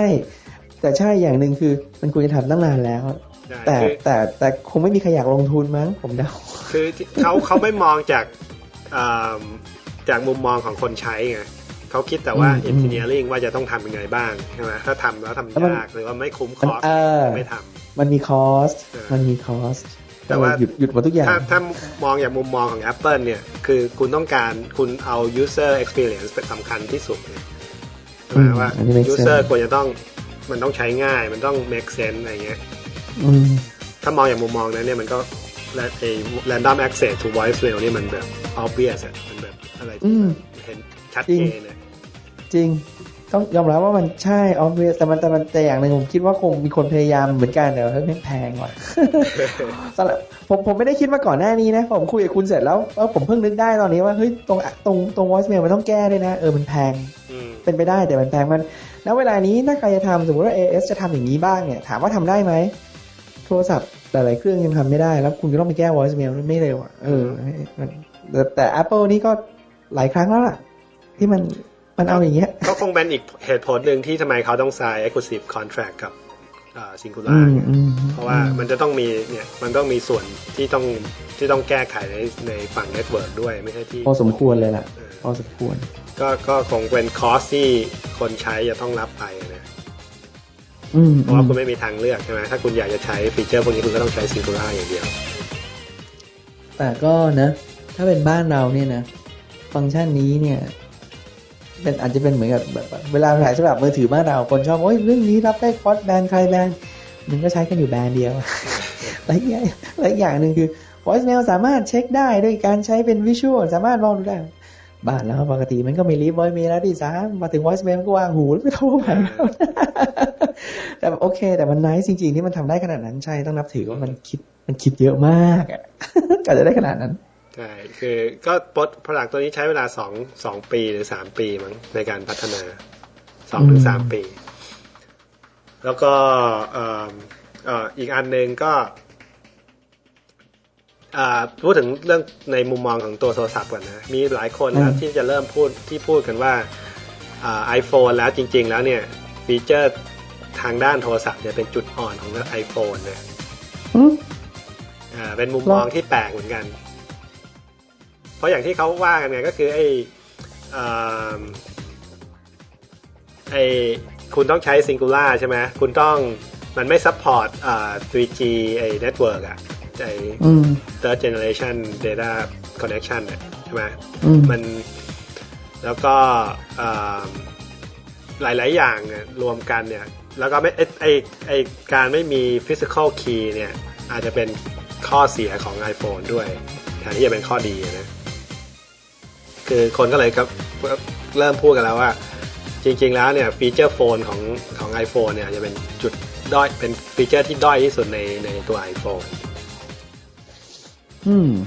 เพราะว่าถ้าดูจริง ๆ แล้วเนี่ย iPhone เนี่ยมันก็คือ iPod จริง ๆ แล้วมันมี iPod มันคือตัว iPod แหละที่ทำที่สามารถโทรศัพท์ได้ อืมอืมใช่ป่ะมันไม่ใช่โทรศัพท์ที่เล่น iPhone ไอเล่นเพลงได้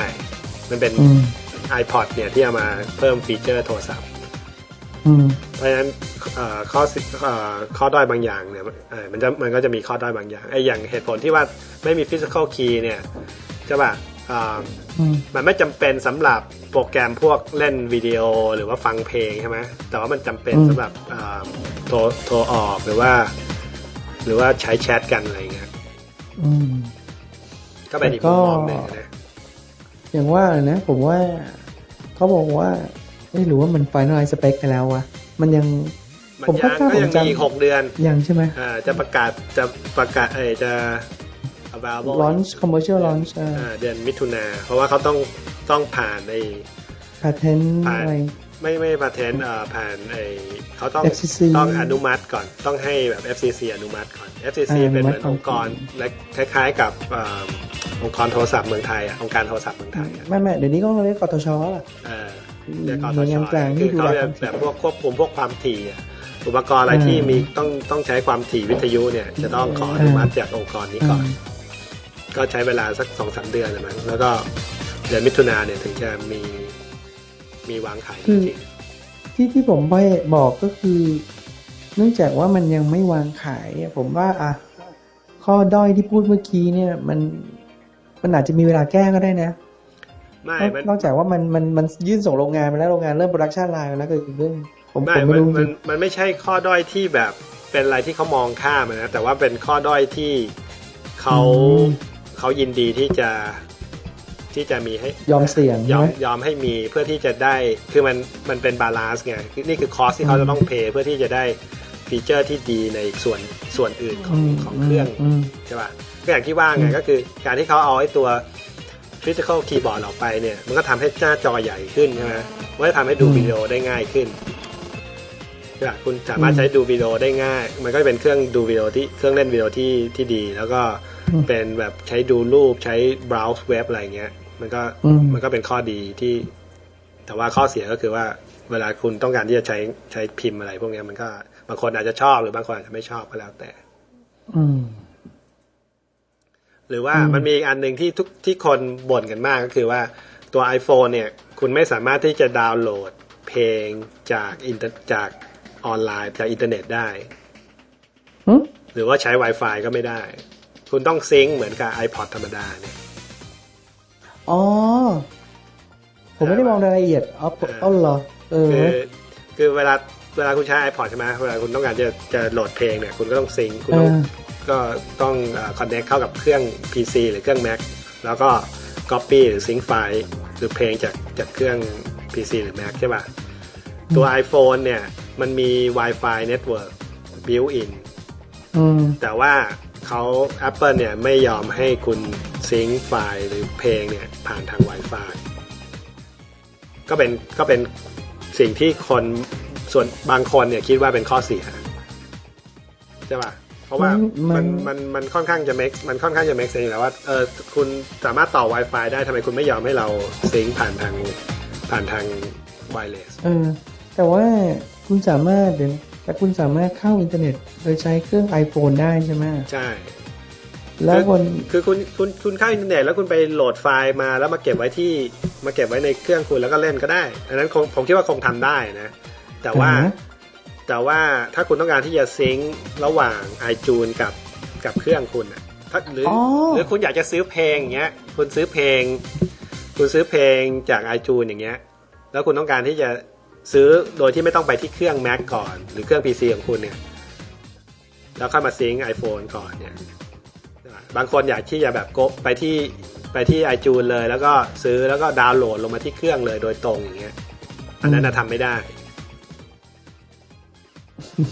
อ๋อโอเคเข้าใจป่ะก็คือ step อ่าก็คือคุณต้องไปที่เครื่องอ่า PC ก่อนแล้วก็ login ไปที่ใช้ไอจูนแล้วก็ไปซื้อเพลงลงมาดาวน์โหลดลงมาที่ไว้ที่เครื่อง แล้วคุณก็เอา iPhone เนี่ยไปซิงค์อีกทีหนึงมันเป็ผมยังคิดได้ไม่ละเอียดนะ แต่ว่าผู้ผู้ตูมเองผมยังนึกไม่ออกว่าทำไมนะเพราะในขณะเดียวกัน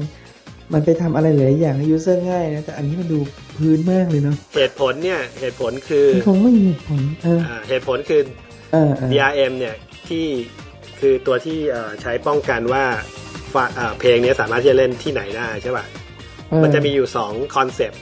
ด้วยกันตอนเนี้ยสองเจ้าหลักๆ ก็คือของ Microsoft กับของ Apple ใช่ป่ะอืมของ Microsoft เนี่ย concept ของเขาคือตัว device เนี่ยตัวอุปกรณ์ที่จะใช้เล่นเนี่ย คุณจะต้อง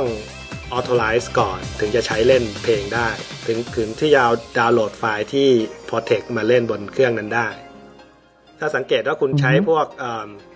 แต่ก่อนเครื่องอะไรนะ เครื่อง PDA อะที่ที่รันที่รัน Microsoft Windows อะอืมก่อนที่คุณจะเอาจะเล่นเพลงหรือว่าอ่านพวกหนัง e-book แต่ก่อนน่ะ e-book อืมได้เนี่ยคุณต้อง authorize ไอ้เครื่องนั้นก่อนนะเพราะฉะนั้นหมายความว่าไอ้ตัวที่ใช้เช็คว่าไฟล์นี้รันได้หรือรันไม่ได้เนี่ย มันจะต้องอยู่บนเครื่องด้วย โปรแกรมที่ใช้เช็คตรงนั้นน่ะจะต้องอยู่บนเครื่องด้วยใช่ป่ะ แต่ของ Apple เนี่ยอืมมันเป็นอีกคอนเซปต์หนึ่งที่ว่าตัว iPod เนี่ยหรือตัว device ที่ใช้เล่นพวกเพลงพวกเนี้ยจะไม่รู้อืมเกี่ยวกับพวกนี้เลย คืออะไรที่ iTunes ไอตัวโปรแกรมจากเครื่อง PC ส่งมาให้เนี่ย มันเล่นได้หมดอืมเข้าใจป่ะเพราะฉะนั้นไอ้ตัวเครื่องเนี่ยมันก็จะง่ายแล้วก็ไม่ต้องไม่ต้องเออไม่ต้องใช้หน่วยความจำมาก ไม่ต้องใช้ CPU power มาก แล้วก็หลีกเลี่ยงปัญหาที่ว่าคนจะเข้าไปแคร็กไอ้ตัวเครื่องทำให้มันสามารถที่จะเล่นไปไปหลอกไปไปคือมันจะมีมันจะระบบอืม security จะแน่นแน่นหนากว่า กว่าของอืม Microsoft อะของไมของ Apple เนี่ยก็คือคุณใช้เครื่องตัวเครื่อง PC หรือเครื่อง Mac ของคุณเนี่ย iTunes โปรแกรมที่รันอยู่บนเครื่อง Mac หรือ iTunes ของคุณเนี่ยเป็นตัวที่คุณต้อง authorize เครื่อง PC หรือ Mac แต่คุณไม่ต้อง authorize เครื่องที่เป็น Mac ไอ้เครื่อง iPod อืมไอ้ตัวตัวตัวเช็คทุกอย่างเนี่ยทำอยู่บนเครื่อง PC หรือ Mac หมดเลยอืมโอเคนะเพราะฉะนั้นโอเคตัว device มันก็จะง่ายที่จะออกแบบแล้วก็ดีไซน์แล้วก็เอิ่มไม่ต้องใช้ power มากอืมอืมแต่ของ Microsoft เนี่ยอีกเป็นอีกเป็นอีกทางหนึ่งคือตัว device เนี่ยเป็นตัวที่ใช้เป็นตัวเช็ค ก่อนที่มันจะเล่นเพลง iPod เนี่ยเพลงอะไรที่คุณโหลดคือคุณสามารถโหลดเข้าไปในเครื่องได้เนี่ยคุณสามารถเล่นได้หมดอืมจะไม่มีการเช็คอีกแล้วว่าเออคุณคุณซื้อเพลงนี้มาถูกหรือเปล่าอะไรเงี้ยอืมนะเป็น concept ที่แตกต่างกัน แล้วก็ iPhone เนี่ยก็ก็ก็อย่างที่ว่าคือตัวมันเองก็คือ iPod ใช่ไหมอืมเพราะฉะนั้นถ้าคุณยอมให้มีการดาวน์โหลดไฟล์ผ่านทางไอ้ Wi-Fi ได้เนี่ย คุณก็ต้องไปสร้างไอ้ DRM mechanism ในในตัว iPhone ด้วย อืมอืมอืมอืมนะซึ่งเป็นสิ่งที่ Apple ไม่อยากจะทอืมำเขาคิดว่าไอ้โมเดลที่เขาใช้อยู่ทุกวันเนี้ยมันดีกว่า มันดีกว่าโมเดลที่ใช้ใน Microsoft อืม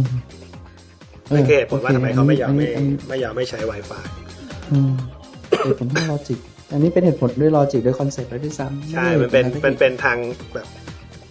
วิธีการที่เขา concept อะเขาต้องการที่จะป้องกัน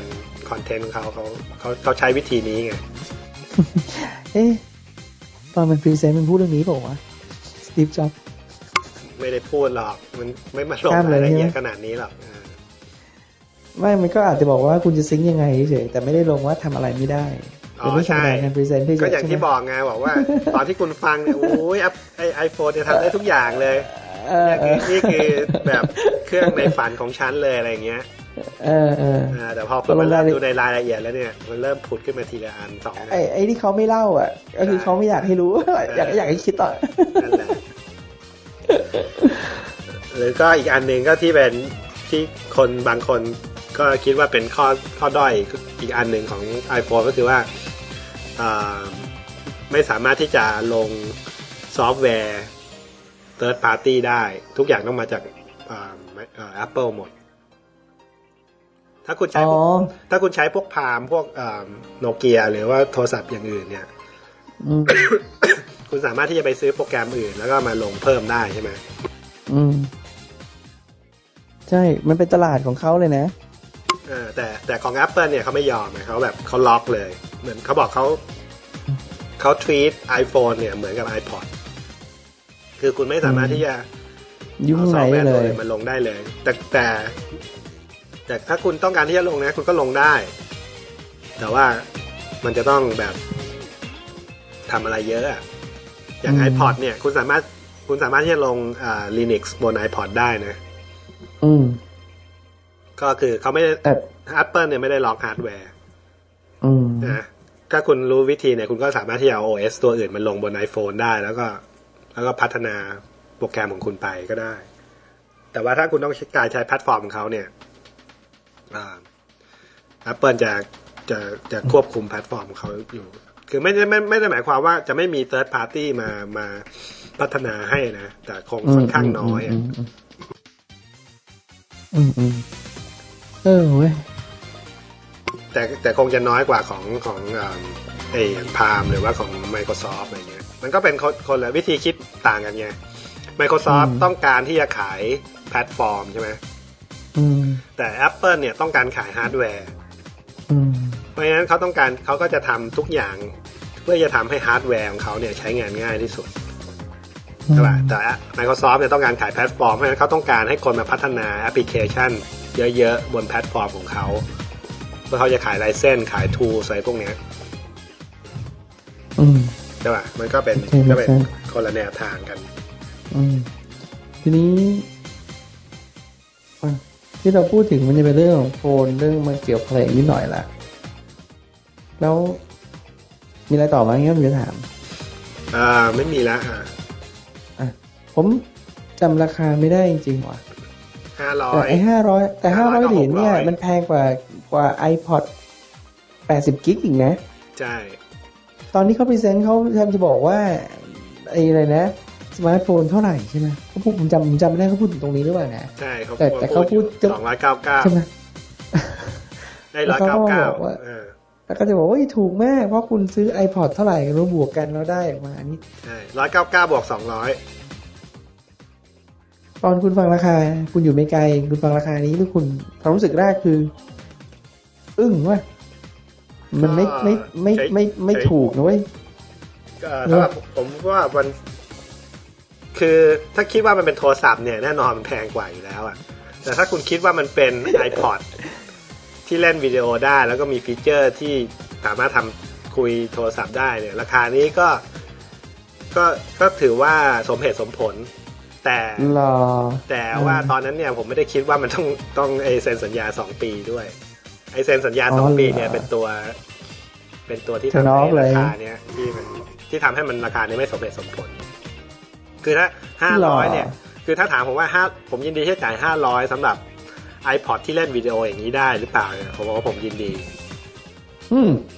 รออ่าแต่ว่าภรรยาผมอาจจะไม่ยินดีนะ แต่ว่าผมก็ยินดีแต่พอบอกสองปีคุณเลยอึ้งอ่าแต่ว่าแต่ว่าเพราะไอ้ไอ้เนี่ยไอ้แผนสองปีเนี่ย มันจะเป็นตัวที่ทำให้ให้แบบต้องคิดหนักหน่อย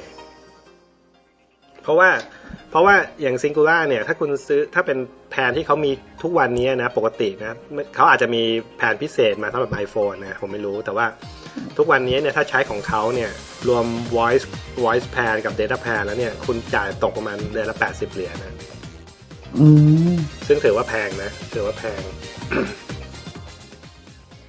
อืมแปดสิบเหรียญสองเออปีเว้ยมันก็ต้องเท่าไหร่อะก็เกือบสองพันเหรียญอืมสองพันกว่าเหรียญ ก็ถือว่าแพง ในขณะที่ผมใช้แบล็คเบอร์รี่เนี่ย เดือนหนึ่งตกประมาณหกห้าสิบเหรียญได้มั้งอ่าเดือนหนึ่งตกห้าสิบเหรียญรวมทุกอย่างแล้วอะนะเออว่ะคุณก็แลกกันระหว่างแทนที่คุณจะถือสองเครื่อง คุณก็ถือเครื่องเดียวนั่นเองเออแต่ว่าก็คือข้อดีก็คือว่ามันใช่คือไหมจริง ๆ แล้วเนี่ยจ่ายห้าร้อยเนี่ยเราไม่ใช้โฟนเลยเนี่ย ผมก็เอานะ แต่ว่ามันทำไม่ได้ไง แต่มันทำไม่ได้ อันนี้มันเป็นบ่งบอกถึงความเป็นกิ๊กส่วนตัวของคุณแล้วอะไม่ผมว่าคนหลายคนก็คิดอย่างนี้เหมือนกันนะเหรอก็คิดอย่างนี้เหมือนกันใช่ไม่ใช่ว่าจะเป็นผมคนเดียว คือคือฟีเจอร์วิดีโอของเขาเนี่ยมันแบบมันมันมันน่าใช้มากอะ่ะ คุณสามารถที่จะเอ่อเวลาคุณเดินทางเนี่ยคุณดาวน์โหลดไฟล์พวกเอ่อ วิดีโอขึ้นแล้วก็ไปไปดูได้ คือตอนนี้ผมก็ใช้ PSP อยู่นะอืมมันก็ก็คล้ายๆกันเนี่ยแต่ว่า PSP มันใหญ่กว่าไงแล้วก็ แล้วก็เล่นเพลงก็ไม่ค่อยดีเท่าไหร่แต่มันจะต่างกับ iPod 80กิกที่ดูวิดีโอได้ตรงไหนอะถูกกว่าตั้งเยด้วยอะจอกว่าใหญ่ จอใหญ่กว่าต้องเยอะ จอใหญ่กว่าต้องเยอะอ๋อนึกภาพไม่ออกจริงนะคือคือผมผมไม่ได้ไปดูดิเมนชันมันเท่าไหร่เหรอเออจอใหญ่กว่าต้องเยอะมันเท่าไหร่อะสามนิ้วมั้งไอไอเส้นทะแยงมุมอะ สองจุดห้าหรือสามเนี่ย ซึ่งถือว่าใหญ่นะ ใหญ่ใหญ่กว่าเยอะจอผมไอถือหกหกไอพอดวิดีโอนี่นี่นั่นแบบเล็กมากอะ ไม่ใหญ่มากเท่าไหร่อืมมาเป็นเป็นถ้ามันจะต่างกันจริงๆผมผมมองว่าเพราะว่าไอ iPod หกสิบ gig หรือแปดสิบ gig เนี่ย ถ้าเกิดคุณเจอหนัง wide screen เนี่ย แล้วคุณคุณทำมันเป็นแนวลงแนวอะไรก็ตามแต่มันไม่ค่อยใหญ่ถ้าเทียบกับไอ iPhone พอคุณทะแยงได้อะพอคุณกลับได้อะใช่ไหม อันนั้นที่ยิ่งรู้สึกว่ามันใช่ไหมอ่าอันนี้นี่ก็เป็นเป็นคุณก็หลงกลสตีฟจ็อบไปอีกแล้วแล้วจริงว่าเอ่อเพราะว่า iPhone เนี่ยไม่ซัพพอร์ต wide screen อาจารย์เวลาคุณพลิกมาใช่ไหมพลิกให้เป็นแนวนอนเอออย่างเงี้ยเอมันอไม่เต็มจอนะ มันก็จะมีมันก็จะมันก็จะมีไอ้แบบไอ้แถบสีดำอะอยู่ข้างบนกับข้างล่างเหมือนกันเออเออ แต่ว่าด้านด้านด้านข้างมันเต็มเนี่ยด้านข้างโอ้ยเต็ม มันไม่มันก็เหมือนกับเหมือนกับคุณดูธ wide รรมดา screen movie บนธรรมดาจอธรรมดาจอหนังธรรมอืมจอโทรทัศน์ธรรมดาใช่ป่ะก็คืออมตอนแรกก็คุณคนส่วนใหญ่ก็คิดว่าเออ wide screen เนี่ยมันน่าจะรันบนไอเล่นบนไอโฟนได้นะมันก็เล่นได้แต่ว่าคุณไม่ได้ใช้เนื้อที่จอมันเต็มเต็มที่ อืมเออมันก็แปลกดีไป โอ้ยคุณโกศลมีนี่มันชั่วโมงเลยนะ เชื่อไหมอะเหรอเออเอาเดี๋ยวนอกเรื่องเฮ้ยกูกูต้องตัดแน่กูต้องตัดแน่มันยาวใช่ไหมไม่แต่อะไรเรื่องสจปายริงๆจริงๆก็ตัด blackberry ไปก็ได้เออเดี๋ยวกูไปลองดูอีกทีไปลองดูนะโอ้พรุ่งนี้ดึกชัวร์มีอะไรอีกป่ะอ๋อจะพูดถึงไอ้นั่นนิดนึงก็ได้ ไม่รู้ ก็ก็ไปตัดเอาก็ได้ไม่ค่อยสำคัญเท่าไหร่ ก็คือไอ้อืม iPhone ยี่ห้อ iPhone เนี่ย ได้ยินใช่ไหมว่าเออตอนที่ Apple ประกาศตัว Cis- Cisco เนี่ยประกาศตัวมาตั้งแต่ปีที่แล้วแล้ว เออ สินค้าเอ้ยตัวเนี้ยมันออกมาสักประมาณธันวาเนี่ยแหละ ของอืม Cisco นะอืมแล้วก็คือตอนนี้ก็คือว่าอ่าเหตุผลที่มันตกลงกันไม่ได้เนี่ย เพราะว่าตัวเพราะว่า Cisco เนี่ยต้องการที่จะให้ Apple เนี่ยทำให้ไอ้ Product สองตัวเนี้ยทำงานด้วยกันได้ เหมือนอืมทำนองที่ว่าถ้าเวลาคุณอยู่ในบ้านเนี่ยคุณก็สวิตชมาเป็น Cisco อะไรเงี้ยแล้วก็ถ้าคุณออกไปใช้นอกบ้านคุณก็เป็น iPhone ปกติอย่างเงี้ยคิดว่าเป็นอย่างนั้นนะนะ ก็ Apple ไม่ยอมก็ยังตกลงกันไม่ได้ แต่ว่าอืมมันก็มีมาอีกกระแสหนึ่งที่บอกว่าจริง ๆ แล้ว Cisco ก็ไม่มีสิทธิ์ในในเครื่องหมายการค้านี้เหมือนกันอ๋อเพราะว่า เพราะว่าเอิ่มรู้สึกเขาจะเขาจดทะเบียนการค้าไว้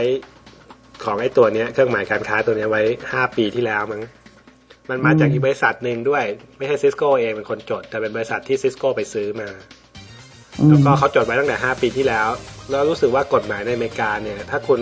ภายในห้าปีเนี่ย ถ้าคุณไม่ไม่มีสินค้าออกมา แล้วใช้เครื่องหมายการค้าตัวนี้เนี่ย คุณก็จะไม่มีสิทธิ์ใช้ต่อไปอืม ก็รู้สึกว่าซิสโก้เนี่ยมันมันเอ่อต่อต่อไม่ทันหรือว่าไอประกาศสินค้าประกาศประกาศตัวสินค้ามาไม่ทันอย่างเงี้ยก็เลยทำให้ทำให้หมดสิทธิ์การใช้เครื่องหมาย iPhone ไปอืมแต่ก็ยังอันนี้ก็คือเป็นข่าวเป็นข่าวเป็นข่าววิเคราะห์นะ ยังไม่ใช่เป็นแบบอืมconfirm จริงอืมอืมอืมอืมๆก็คงอีกใช่แต่ก็คงอีกสักพักหนึ่งอะผมจะรู้ว่าจริงๆแล้วจะเป็นยังไง ตรงนี้ก็คงเป็น question mark จริงๆนะเพราะว่าหลายๆ คนก็ตั้งข้อสงสัย แต่ที่ฟังรายการอื่นหรือพูดถึงเว็บอื่นก็มีคนพูดถึงประเด็นนี้เหมือนกันว่า Apple ก็ค่อนข้างกล้าเหมือนกันนะที่ประกาศใช้ชื่อนี้อะทั้งนั้นที่รู้อยู่แล้วว่ามันมันจะเป็นเจ้าของไม่เป็นเจ้าของไม่รู้แหละแต่ว่ามันมี dispute แน่ใช่ ก็เออมันต้องอย่างเงี้ยมันต้องเสี่ยงอะมันต้องๆเสี่ยอืงมเออแทนที่เป็นชื่ออูชื่ออื่นไม่เอาเลย มันมันเล่นเกมที่แบบว่า เล่นท่าง่ายไม่เอาเล่นเล่นท่ายากตลอดไอโฟนนี่มันแบบนั่นอยู่แล้วไงมันมันคือมันคือคนพูดถึง iPhone มาเป็นปีแล้วอะอืม iPhone ที่ Apple Apple จะจะประกาศตัวมานะ คนพูดมาถึงเป็นปีแล้วแต่ว่า แต่ก็ยังไม่มีก็แต่ก็ก็เพิ่งมาออกใช่ป่ะเพราะฉะนั้นถ้าถ้าเกิดคุณสวิตชไปใช้อย่างอื่นเนี่ยมันก็อาจจะทำให้คนสับสนได้ อืมก็แปลกนี้บ้านเราก็คล้ายๆอย่างนี้นะตอน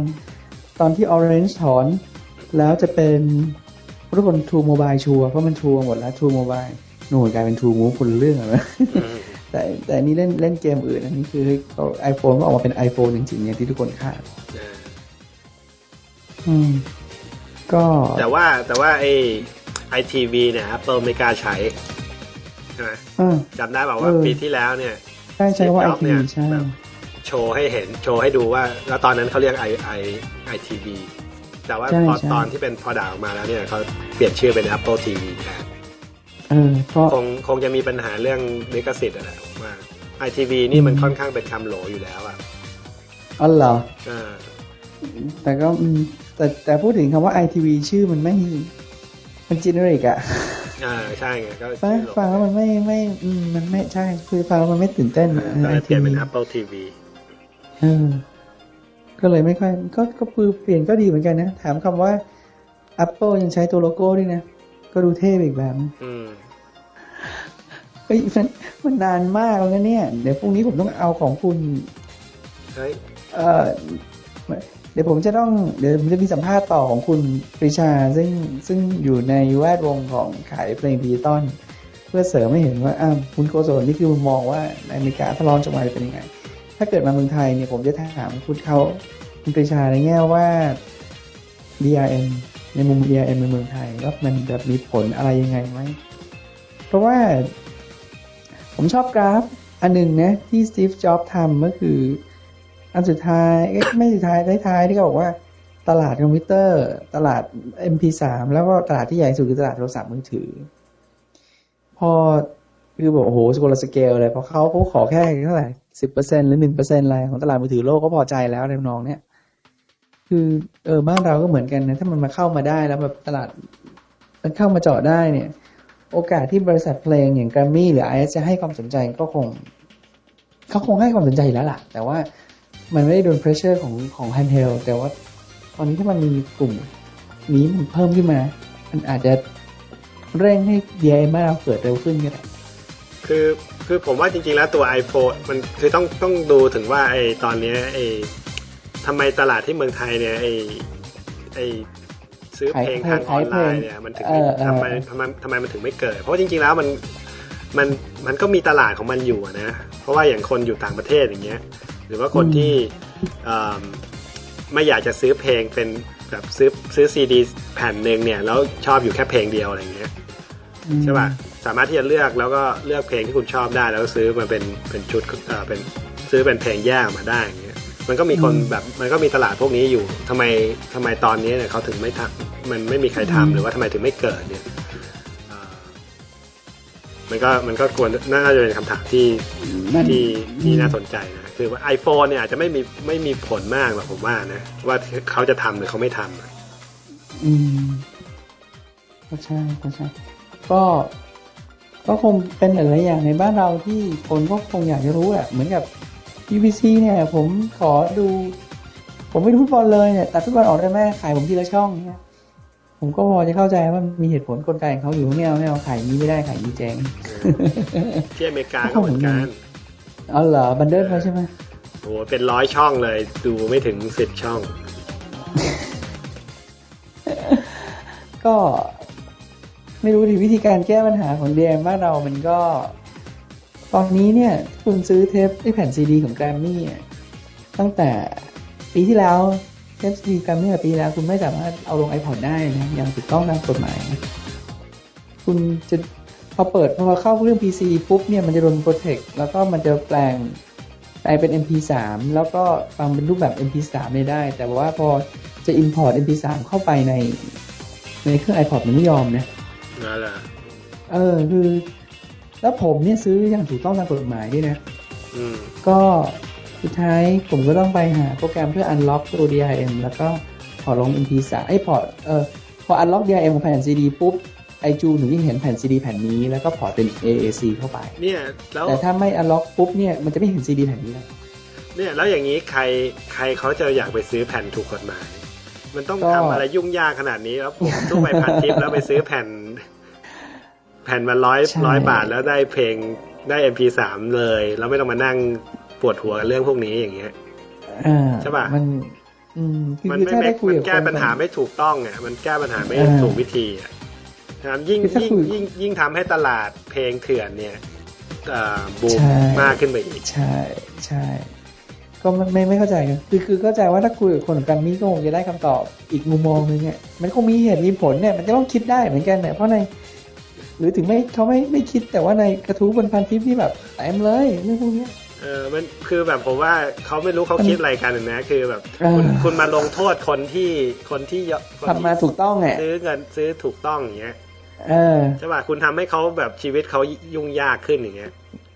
ผมผมก็ต้องเออแล้วผมซื้อจริง ๆ ด้วยนะ ผม เราก็เออเขาว่ามันไม่รู้สิ อะไรที่ช่วยได้ก็ช่วย แต่แบบโอ้โหอย่างนี้เราก็อึดอัดเหมือนกันว่ะเออ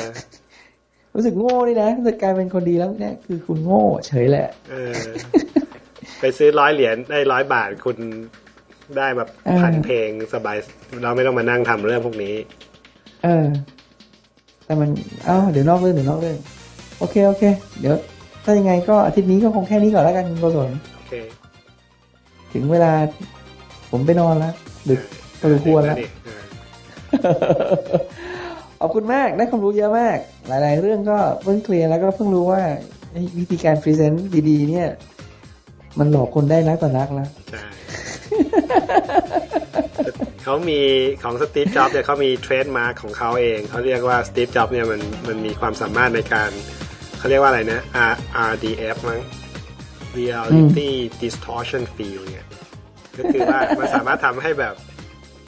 แบบพลิกโลกของความเป็นจริง คุณเวลาคุณไปอยู่ในในโลกของสตีฟจ็อบแล้วเนี่ย ทุกอย่างจะสวยหรูไปหมดอะไรเงี้ยอ่าเออทั้งทั้งที่ในความเป็นจริงแล้วเนี่ยมันมันมันมันคนอีกเรื่องมันคนละเรื่องเลยเขาเขาสตีฟจ็อบเป็นคนที่มีชื่อเสียงทางด้านนี้มาก เออบอกความจริงไม่หมด มันก็ไม่ใช่บอกความจริงไม่หมดนะแต่ว่าเขาแบบปิดเบือนนิดนึงอะไรเงี้ยทำให้ให้คุณมุม ให้คุณมองอีกมุมหนึ่งแทนที่จะไปมองอีกมุมมุมที่ถูกต้องโอเค คุณโกศล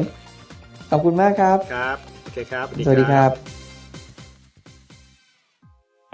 สวัสดีครับ ผู้ชมนะครับ วันนี้ท่านผู้ฟังฮะตอนเมื่อกี้ก็คุยกับคุณโกศลไปแล้วจากอเมริกาความเห็นของ iPhone จากคนที่เจอที่อเมริกาเขาก็เปรียบเทียบราคาดูว่ามันน่าจะประมาณราคาเท่าไหร่รับได้ไหมทีนี้ก็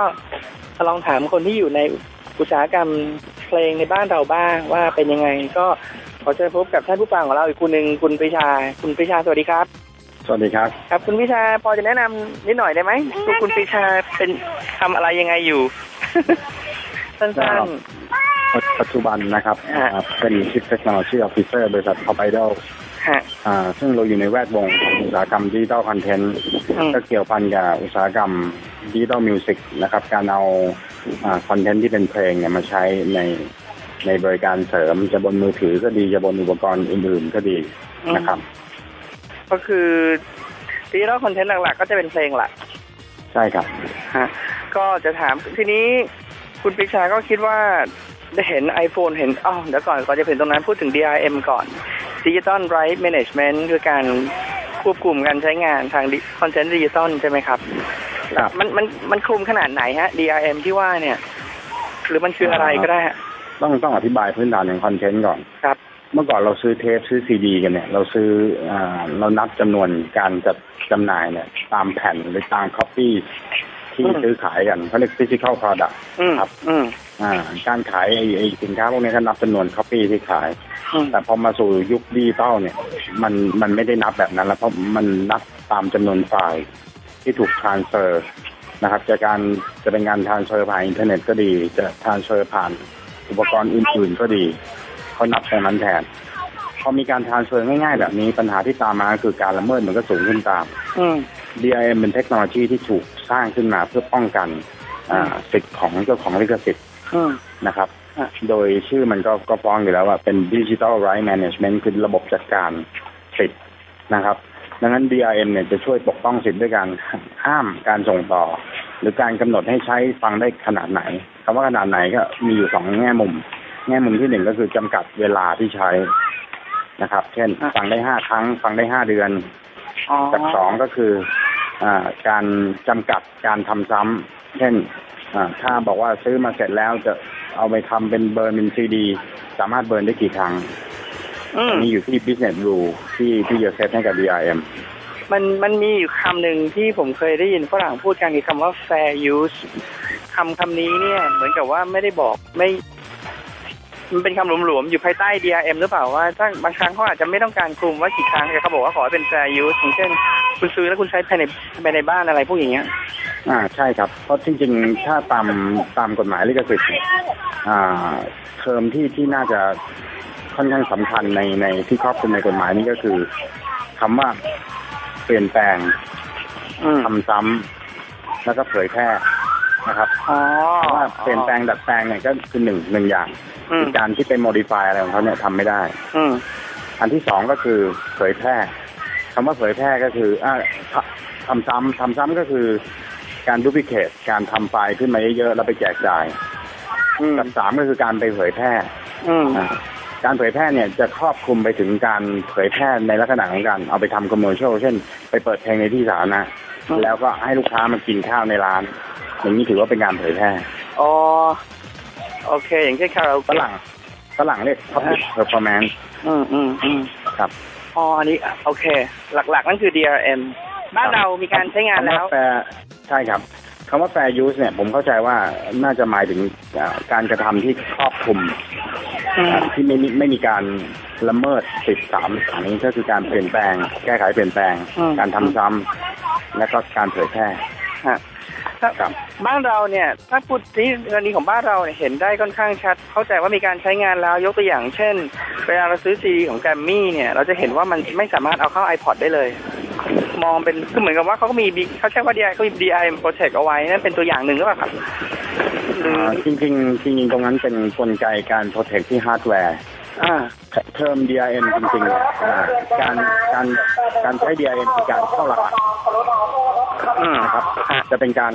เข้ารหัสเหมือนกับการเข้ารหัสคอมพิวเตอร์ธรรมดาอืมนั้นเมื่อมีการเข้ารหัสก็ต้องมีการถอดรหัสอืมนะครับ แต่การการ protect ที่ตัวซีดีเนี่ยมันมีการเข้ารหัสอย่างเดียว ไม่ได้ถูกการถอดรหัสตอนนี้ทราบบอกอันนั้นเป็นการ protect ที่ซีดีเพื่อไม่ให้เอาซีดีเนี่ยมา duplicate คือมาทำซ้ำอ่า แต่กลไกของ DRM เนี่ยต้องมี mechanic สองอย่างก็คือการ encrypt แล้วก็ decrypt อ๋อ คือการเข้ารหัสและถอดรหัส มียกตัวอย่างได้ไหมฮะถ้าอย่างนั้นเดี๋ยวอ่าในด้านมีการใช้งานดิอ่า จริงๆบ้านเราใช้ DRM เริ่มเนี่ยน่าจะประมาณปี 2003 นะครับ อืม ก็ประมาณสามปีเศษๆอืมนะครับอ่าเริ่มใช้อุตสาหกรรมแรกที่ใช้คือมือถือ เพราะฉะนั้นมือถือบ้านเราก็เริ่มมีแบรนด์ใหม่ ๆ ออกมา แล้วก็เริ่ม support DRM มากขึ้นอ่า คำว่า support DRM เนี่ยหมายถึงมีตัวที่จะถอดรหัส DRM ให้สามารถอ่านไฟล์ที่ถูก encrypt มาได้นั้นมือถือยุคหลังๆมาเนี่ยก็จะมีอ๋อโอมีเคมีไอตัว decrypt เนี่ยอยู่นะครับอ่าฮะอ่าพอมีตัว decrypt เขาก็สามารถ encrypt คือการเข้ารหัส content เนี่ยแล้วก็เอา transfer ใส่เข้าไปในมือถือ ก็จะถูก decrypt ให้อ่านค่าเหล่านั้นได้ พออ่านได้ก็สามารถเล่นได้อืมแต่ถ้าเกิดมือถือไม่ support มันก็จะอ่านไม่ออก ก็กลายเป็นไฟล์ขยะอันหนึ่งในเครื่อง อันนี้ในแง่ของอุปกรณ์บ้านเราเห็นตั้งแต่ปีประมาณ 2003 2003 แล้วก็คอนเทนต์คอนเทนต์ก็นี่ก็ใช้ในในในยุคนั้นเหมือนกัน โดยกลุ่มไหนฮะเพลงก่อนหรือเปล่าครับอ่าเพลงก่อนโดยเฉพาะเพลงสากลเนื่องจากเพลงสากลเนี่ยเขาค่อนข้าง restrict เรื่องอาการการนำเพลงไปใช้ นะครับฮะเพลงสากลจะเป็นกลุ่มแรกที่ที่นำเรื่องนี้มา apply กับอ่าอุตสาหกรรมเป็นกลุ่มแรกออมผมใช้โทรศัพท์มือถือของโนเกีย แล้วก็พอเวลาผม backup โทรศัพท์มือถือของโนเกียริงโทนบางอันมันจะไม่ยอม backup ให้เพราะบอกเพราะมันบอกว่ามันมี copyright protection อยู่ มันไม่ยอมให้เอาออกมาจากเครื่อง อันนี้ก็เป็นตัวอย่างหนึ่งหรือเปล่าฮะนี่มันตั้งแต่สมัยโน้นเหมือนกันเลยๆใช่ครับอ๋อใช่ครับโอเค ซึ่งอ่า DIM บนมือถือเนี่ย อ่าจะถูกกำหนดโดยมาตรฐานอ่าเรียกว่าเป็นสมาคมที่เขาตั้งขึ้นมาร่วมกัน เมื่อก่อนเนี่ยสมาคมนี้จะชื่อ WAP Forum อืมจะเป็นกลุ่มที่อ่าเจ้าของเทคโนโลยีทางมือถือเนี่ยมารวมกลุ่มกันตั้งเทคตั้งมาตรฐานของเทคโนโลยีขึ้นมาอืมก็จะมีโนเกียมีโซนี่ริกชันมีบริษัทชั้นนำมอเตอร์โรล่าอะไรพวกเนี้ยนะอืมมารวมกลุ่มกันสร้างมาตรฐานขึ้นมา ปัจจุบันเนี่ยเขาเปลี่ยนชื่อมาเป็น Open Mobile Alliance อืมอ่าเรียกสั้นๆว่า OMA หรือ OMA อ่า ปัจจุบัน OMA เป็นคนกำหนดมาตรฐาน DRM บนมือถืออ๋อ อันนี้เป็นการรวมตัวของผู้ผลิตมือถือ ผมเดาว่าอย่างไงใช่ครับ ไม่ใช่วงการเพลง อ๋อ โอเค นี่จะฝั่งของมือถือทำกันครับแล้ว แล้วก็ โอเค ทีนี้พอมาถึงเพลงบ้านเราบ้าง เอ๊ะเอ่อก่อนจะไปถึง iPhone มาถึงตรง iTunes ก่อนคุณคุณพิชานคิดว่าบ้านเราจะมีทางขายเพลงบนอินเทอร์เน็ต เข้าไปขายในไอจูนได้หรือเปล่าฮะ อันนี้ถ้าเกิดจะทำได้เนี่ยหมายถึงว่า เอ่อแกรมมี่ไอเอสจะต้องไปคุยหรือสตีฟจ็อบต้องมาคุยกับสองฝ่ายนี้ใช่ไหมเพื่อที่จะโหลดขึ้นไอจูนผมข้ามเยอะเกินไปหรือเปล่าเนี่ยอ่าจริงๆผมอันนี้ผมผมคงต้องเดาใจจ็อบนะอ่าคือ จ็อบไปดิวไปไปไป strike deal เรื่องเพลงมาจากค่ายเพลงสากลได้อืมซึ่งอันเนี้ยเป็นการสร้างความตื่นตะลึงให้กับตลาดอืมเพราะสิ่งที่ผมคิดว่าค่ายเพลงจะต้องเรียกจากจ็อบจากประสบการณ์ในการทำงานแน่นอนก็คือมินิมัมการันตีมหาศาลอ๋อ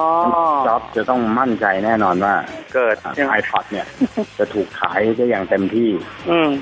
เรื่องที่สองที่จะกลายเป็น restriction ที่ iPod จะต้องทอืมำแน่ๆก็คือเรื่องของ DRM อืมซึ่ง Apple ก็ได้สร้างอ่า DRM ของตัวเองขึ้นมาเป็น proprietary ชื่อว่า Apple Fairplay อ่าอันนี่เป็นเทคโนโลยีเฉพาะของของ Apple ครับ ซึ่งถ้าเกิดซื้อเพลง by track จาก iTunes เนี่ยอืมอ่ามันจะไม่สามารถ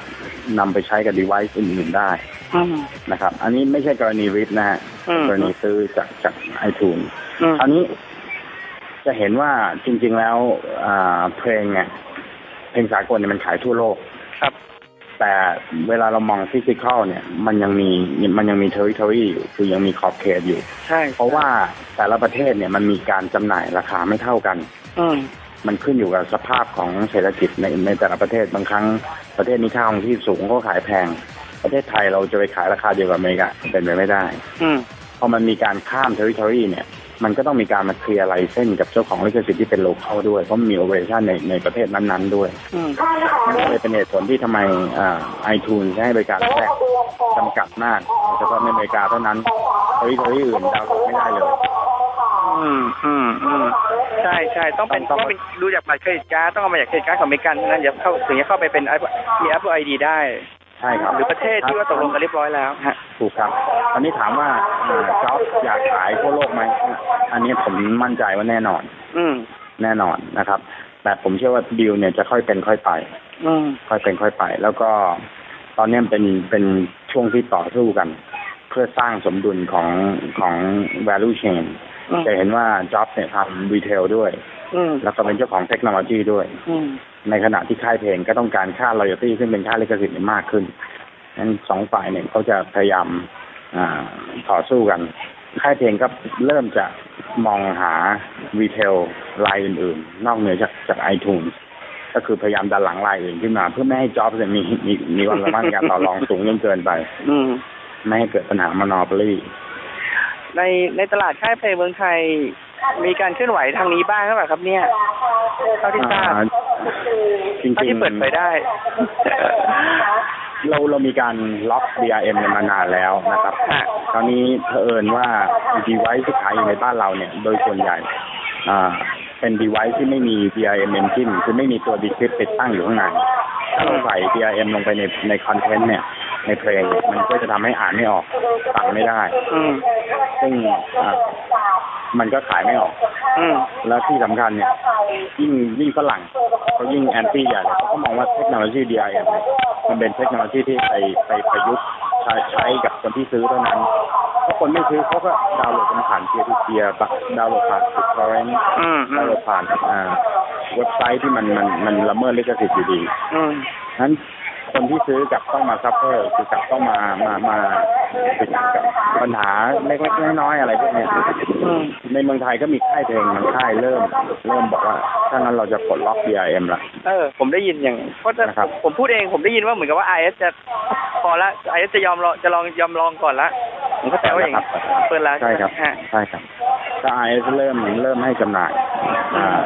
ในรูปแบบที่ไม่มี DRM ซึ่งก็ก็ เป็นวิธีการต่อสู้กับตลาดไพเรตในแง่มุมหนึ่งเหมือนกัน อืมครับเดี๋ยวนะ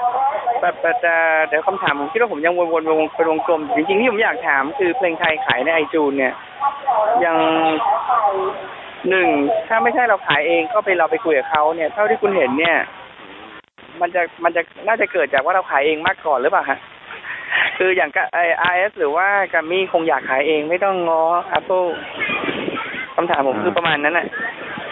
ต้องบางอย่างเนี่ยยังเปิดเผยไม่ได้นะอ่าโอเค ไม่ว่ากันมีไม่ว่ากันเคยมีการคุยกันหลายรอบ อืมอ่า แต่ดิวมันเนี่ยมันมันยังไม่จบเพราะว่าตลาดไทยเนี่ยยังถือว่าเป็นตลาดเล็กมากอืมและเป็นตลาดที่มีการละเมิดสูง ดังนั้นอืมอ่า เจ้าของเทคโนโลยีเนี่ยจะให้ความสำคัญกับตลาดแบบเนี้ยต่ำเพราะเขามองว่าตลาดที่ที่ที่ mature แล้วเนี่ยอืมในสิงคโปร์เนี่ยน่าสนใจกว่า เพราะว่า ถึงแม้จะอ๋อจะมี user น้อย แต่ว่าเขาเขามีเปอร์เซ็นต์ซื้อสูงอืมนั้นงบในการตลาดอะไรอย่างเงี้ยเขาสามารถทุ่มได้เต็มที่อืมเพราะมันจะไปไปถึง target มันเหมือนกับ ถ้าผมพูดอ้างอิงไปถึงอุตสาหกรรมเกมก็เช่นเดียวกัน อืมเราเห็นเกม PlayStation เนี่ยโอ้โหขายออกมาเป็นล้านล้านๆเครื่องนะอ่าครับแต่ว่ากลับไม่มีงบการตลาดเกี่ยวกับแผ่น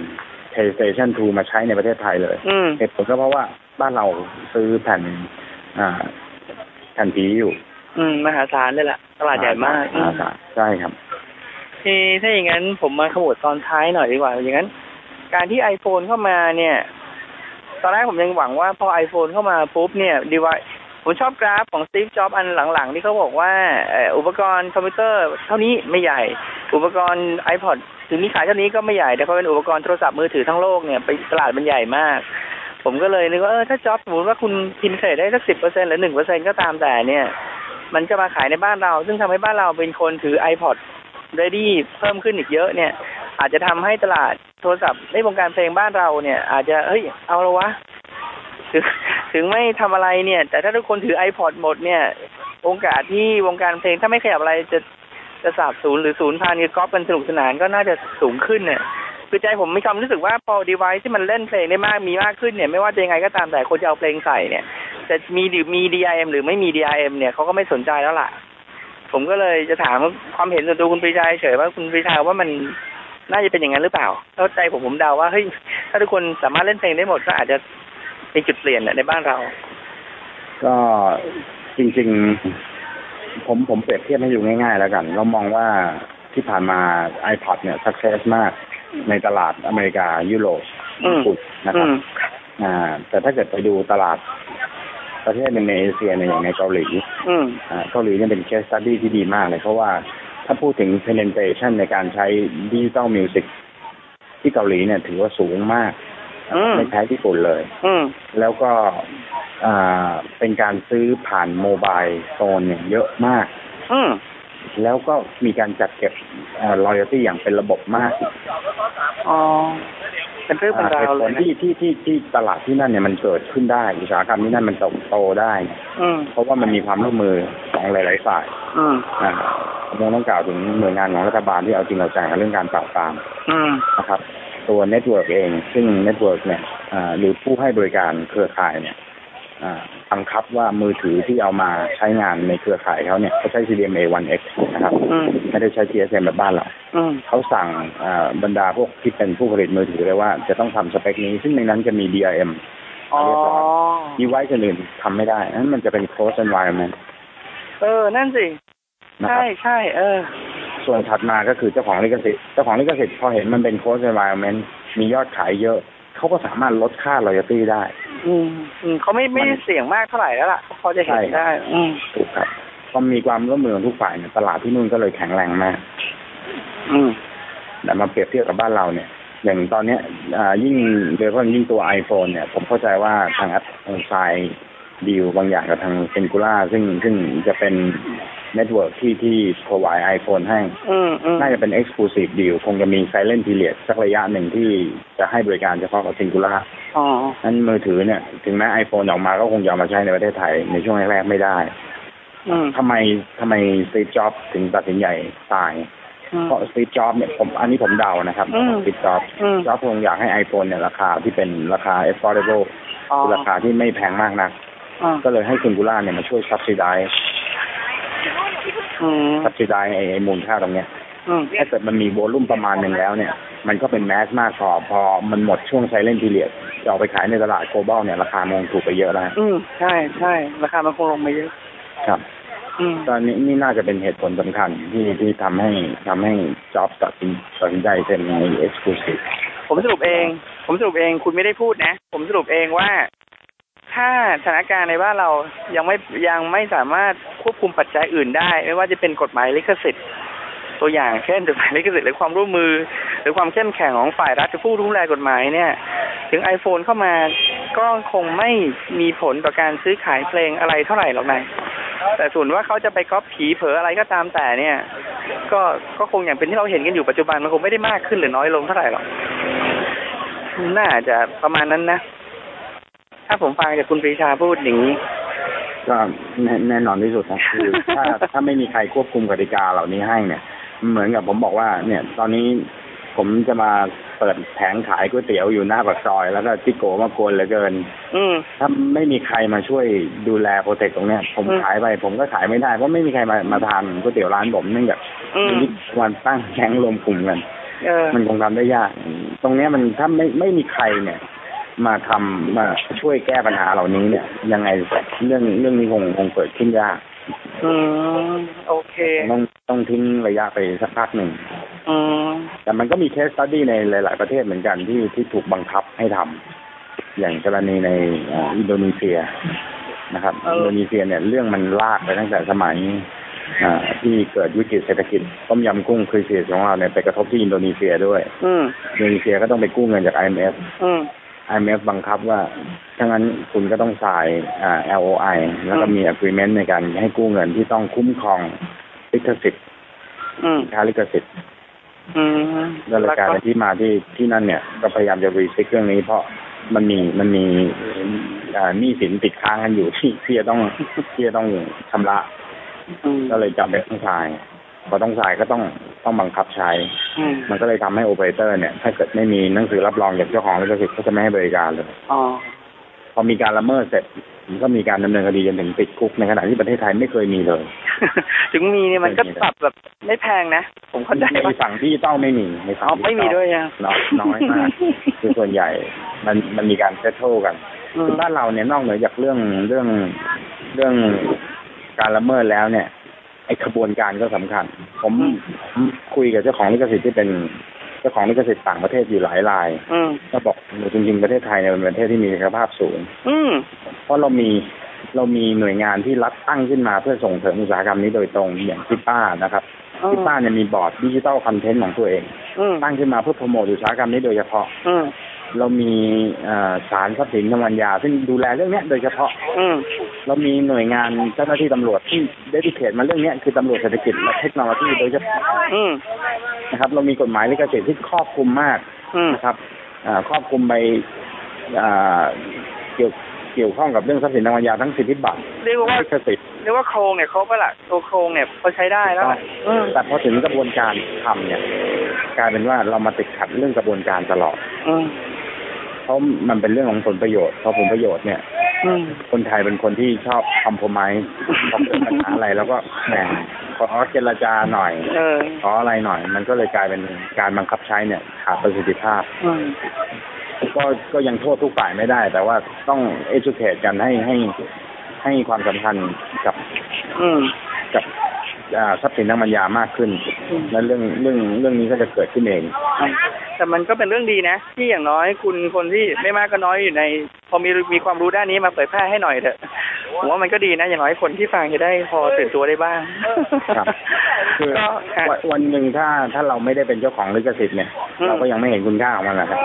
แต่วันหนึ่งที่เราสร้างผลงานมันมีลิขสิทธิ์ขึ้นมาเนี่ยอืมพอจะมีคนเอาไปใช้ถ้าเกิดเขาใช้เพื่อเป็นการใช้เพื่อศึกษาหรืออะไรอืมเจ้าของลิขสิทธิ์ทุกคนไม่มีใครว่าเลยอืมแต่เมื่อไหร่ก็แล้วแต่มีการไปทำเพื่อการค้าเนี่ยอืมันจะเกิดความรู้สึกว่าเอ๊ะแล้วทำไมคุณได้สตังค์คนเดียวผมไม่ได้ ทั้งที่ผมเป็นคนคิดมาแทบตาย เออเออผมผมเห็นนิตยสารสีสันสัมภาษณ์คุณอัศนีโชติกุลกับคุณวสันต์โชติกุลแล้วคุณอัศนีก็พูดในทำนองแบบถอนหายใจเหมือนกันแน่ว่า เออทำไปก็เท่านั้นน่ะคือเขาจะให้ออกทำนองว่าแบบเขาก็เหนื่อยเหมือนกันน่ะเพราะขายได้แค่นี้แหละมันร้ายกันไปหมดแล้วนี่อะไรทำนองเนี้ยมันขนาด big big อย่างอัศนีนะ ไม่ต้องพูดถึงเบอร์เล็กๆ แล้ว big แบบ big big เนี่ยทำนองว่าไม่ต้องมาง้อกันยอดขายเท่าไหร่เลยนะผมเดานะก็ยังแบบเซ็งๆเลยแล้วไอ้พวกที่แบบเพิ่งแบบเออหารายได้ที่แบบเพิ่งตั้งตัวได้นี่คงเบื่อๆไปเลยเนาะหาเงินไม่ได้เลยเลยมองใช่ครับอ่าก็เอ่อสำหรับผู้ฟังท่านอื่นนะครับ คุณปรีชาเนี่ยที่จริงเขากับผมไม่รู้จักกันจนกระทั่งเราผมมานำช่างคุยแล้ว ก็อีเมลหากันด้วยความที่ว่าเออนับถือกันนับถือกันในรายการ ก็ถ้าถ้าเกิดว่าท่านอื่นมีมีความรู้หรือว่ามีความเชี่ยวชาญด้านไหนกรุณาเมลมาหาด้วยนะครับ คือผมจะได้โทรไปแล้วสัมภาษณ์อย่างเงี้ยอีก ก็อันอันอันอันนี้เป็นเรื่องที่ดีเพราะว่ามันเป็นเรื่องการต่อยอดเป็นการแชร์ความรู้เออซึ่งกันใช่และกันใช่จะเกิดประโยชน์ ใช่ แล้วมันก็ผมก็ได้ความรู้เยอะแยะเลยจากจากช่างคุยขอบคุณแล้วมากครับรายการในเครือทั้งหมดจะเป็นไม่หลับไม่นอนอินดี้คิดแค่ทุกวันนี้ผมก็เดินตามรอยไปกินเออเหรอตามเฮ้ยผมจะไปกินไก่ย่างพระรามเก้านะผมยังไม่ได้ไปเลยอะผมฟังแล้วผมอยากอยากอันนั้น อันนั้นผมเพิ่งไปเมื่อวานจริงๆผมผมทานมานานแล้วเออเหรอขอบคุณโอ้ยได้ยินแล้วชื่นใจ มีอะไรที่ผมควรจะถามไหมแต่ผมไม่ได้ถามหรือผม อันนี้คุณปีไทยอยากจะบอกมีไหมในส่วนของ DRM ก็ผมว่าตอนเนี้ย ประเทศเรายังเป็นประเทศผู้ใช้ทรัพย์สินทางปัญญากันเยอะอืมอยากให้มันเกิดเกิดการคิดค้นอ่าจริง ๆ เราไม่เราไม่ต้องไปคิดว่าเฮ้ยทำขึ้นมาแล้วจะไปซ้ำกับคนอื่นอืมทรัพย์สินทางปัญญามีสองลักษณะนะครับอืมทำขึ้นมาใหม่อืมแล้วเป็นนวัตกรรมใหม่อืมกับสองทำต่อยอดอืมนะครับณวันนี้เนี่ยอ่าโลกโลกเรามันง่ายขึ้นเพราะมันมีอินเทอร์เน็ต อืมอินเทอร์เน็ตเนี่ยทำให้เกิดความรู้หลากหลายมาก ผมเชื่อว่าสิบสิบห้ายี่สิบปีที่ผ่านมา ความรู้ของมนุษยชาติเนี่ยเติบโตขึ้นเยอะเพราะมีอินเทอร์เน็ตอืมมันกลายเป็นเรามีเรามีห้องสมุดขนาดใหญ่ ใช่ผมใช่บอกได้เลยว่าเทคโนโลยีทุกทุกอย่างที่เกิดขึ้นจากจากจากมันสมองคนไทยอย่างอย่างในบริษัทผมเนี่ย Pop Idol เราสร้างเทคโนโลยีที่มาบริหารจัดการลิขสิทธิ์อืมอ่า ทุกอย่างเนี่ยมาจากอินเทอร์เน็ตหมดอืมผม research ผมค้นคว้าหาข้อมูลจากอินเทอร์เน็ตหมด อืมอ่าอย่าง Google เนี่ยเริ่มเอาอ่าสิทธิบัตรต่างๆ ที่มีอยู่ในโลกอ่ามารวบรวมไว้ใน Google อืมแล้วผมเข้าไปเสิร์ชโอ้โหเจอนวัตกรรมดีๆ สิทธิบัตรดีๆ เยอะมาก ลองเข้าไปศึกษาดูแล้วไปคิดต่อยอด ผมอยากให้คนไทยเนี่ยมีมีอะไรแปลกๆใหม่ๆคิดออกมาพอคิดออกมาเนี่ย เราอย่าไปคิดว่าเอ้ยพอคิดออกมาเสร็จแล้วมันจะสูญเปล่าจริงๆเนี่ยมันเป็นมันเป็นทรัพย์สินชนิดหนึ่งอืมไปจดสิทธิบัตรหาทางจดสิทธิบัตรจดลิขสิทธิ์ ถ้าสงสัยไม่เข้าใจว่าจะจดยังไงปรึกษาเจ้าหน้าที่ฮะผมเชื่อว่าเจ้าหน้าที่เนี่ยโอ้ต้องการอำนวยความสะดวกใช่ใช่ผมผมไปเจอผู้ในวยการสำนักสิทธิบัตรอืมนักลิขสิทธิ์ทั้งคู่บอกเลยบอกคุณไม่ต้องไปจ้างทนายคุณมาเนี่ยผมหาเจ้าหน้าที่ให้คุณปรึกษาแต่สามไม่ต้องไปเสียสตังค์อืมแล้วช่วยกันเหลือช่วยเหลือกันขนาดเนี้ยผมเชื่อว่ามันน่าจะมีอะไรเกิดขึ้นเยอะๆละมันจะได้เป็นเป็นทรัพย์สมบัติของชาติผมถือว่าเป็นทรัพย์สมบัติของชาติ ผม ถ้าไม่รบกวนเกินไปส่งอีเมลลิงก์มาก็ได้นะเดี๋ยวผมโพสต์ไปให้เป็นเป็นอะไร show note ของของ episode นี้ไว้เผื่อใครสนใจได้ครับ นะฮะแล้วเดี๋ยวถ้าไม่รังเกียจผมคงขึ้นขึ้น HTTP ของ address ของ Pop Idol เผื่อทุกคนอยากจะรู้บ้างถ้า Pop Idol ทำอะไร ครับ ก็คุณปรีชาขอบคุณมากเลยวันหลังอาจจะรบกวนอีกยินดีในครับ ในส่วนของ DRM เนี่ยแหละ ครับผมเราผมเป็นโลกที่ผมไม่ค่อยรู้จักเท่าไหร่แล้วก็รู้สึกดีอะที่เออมีคนรู้แล้วก็มาเล่าให้ฟังบ้างโอเคครับผมขอบคุณมากอย่าเพิ่งวางหูนะครับแล้วต่อหลังไปขอบคุณมากครับผมสวัสดีครับ สวัสดีครั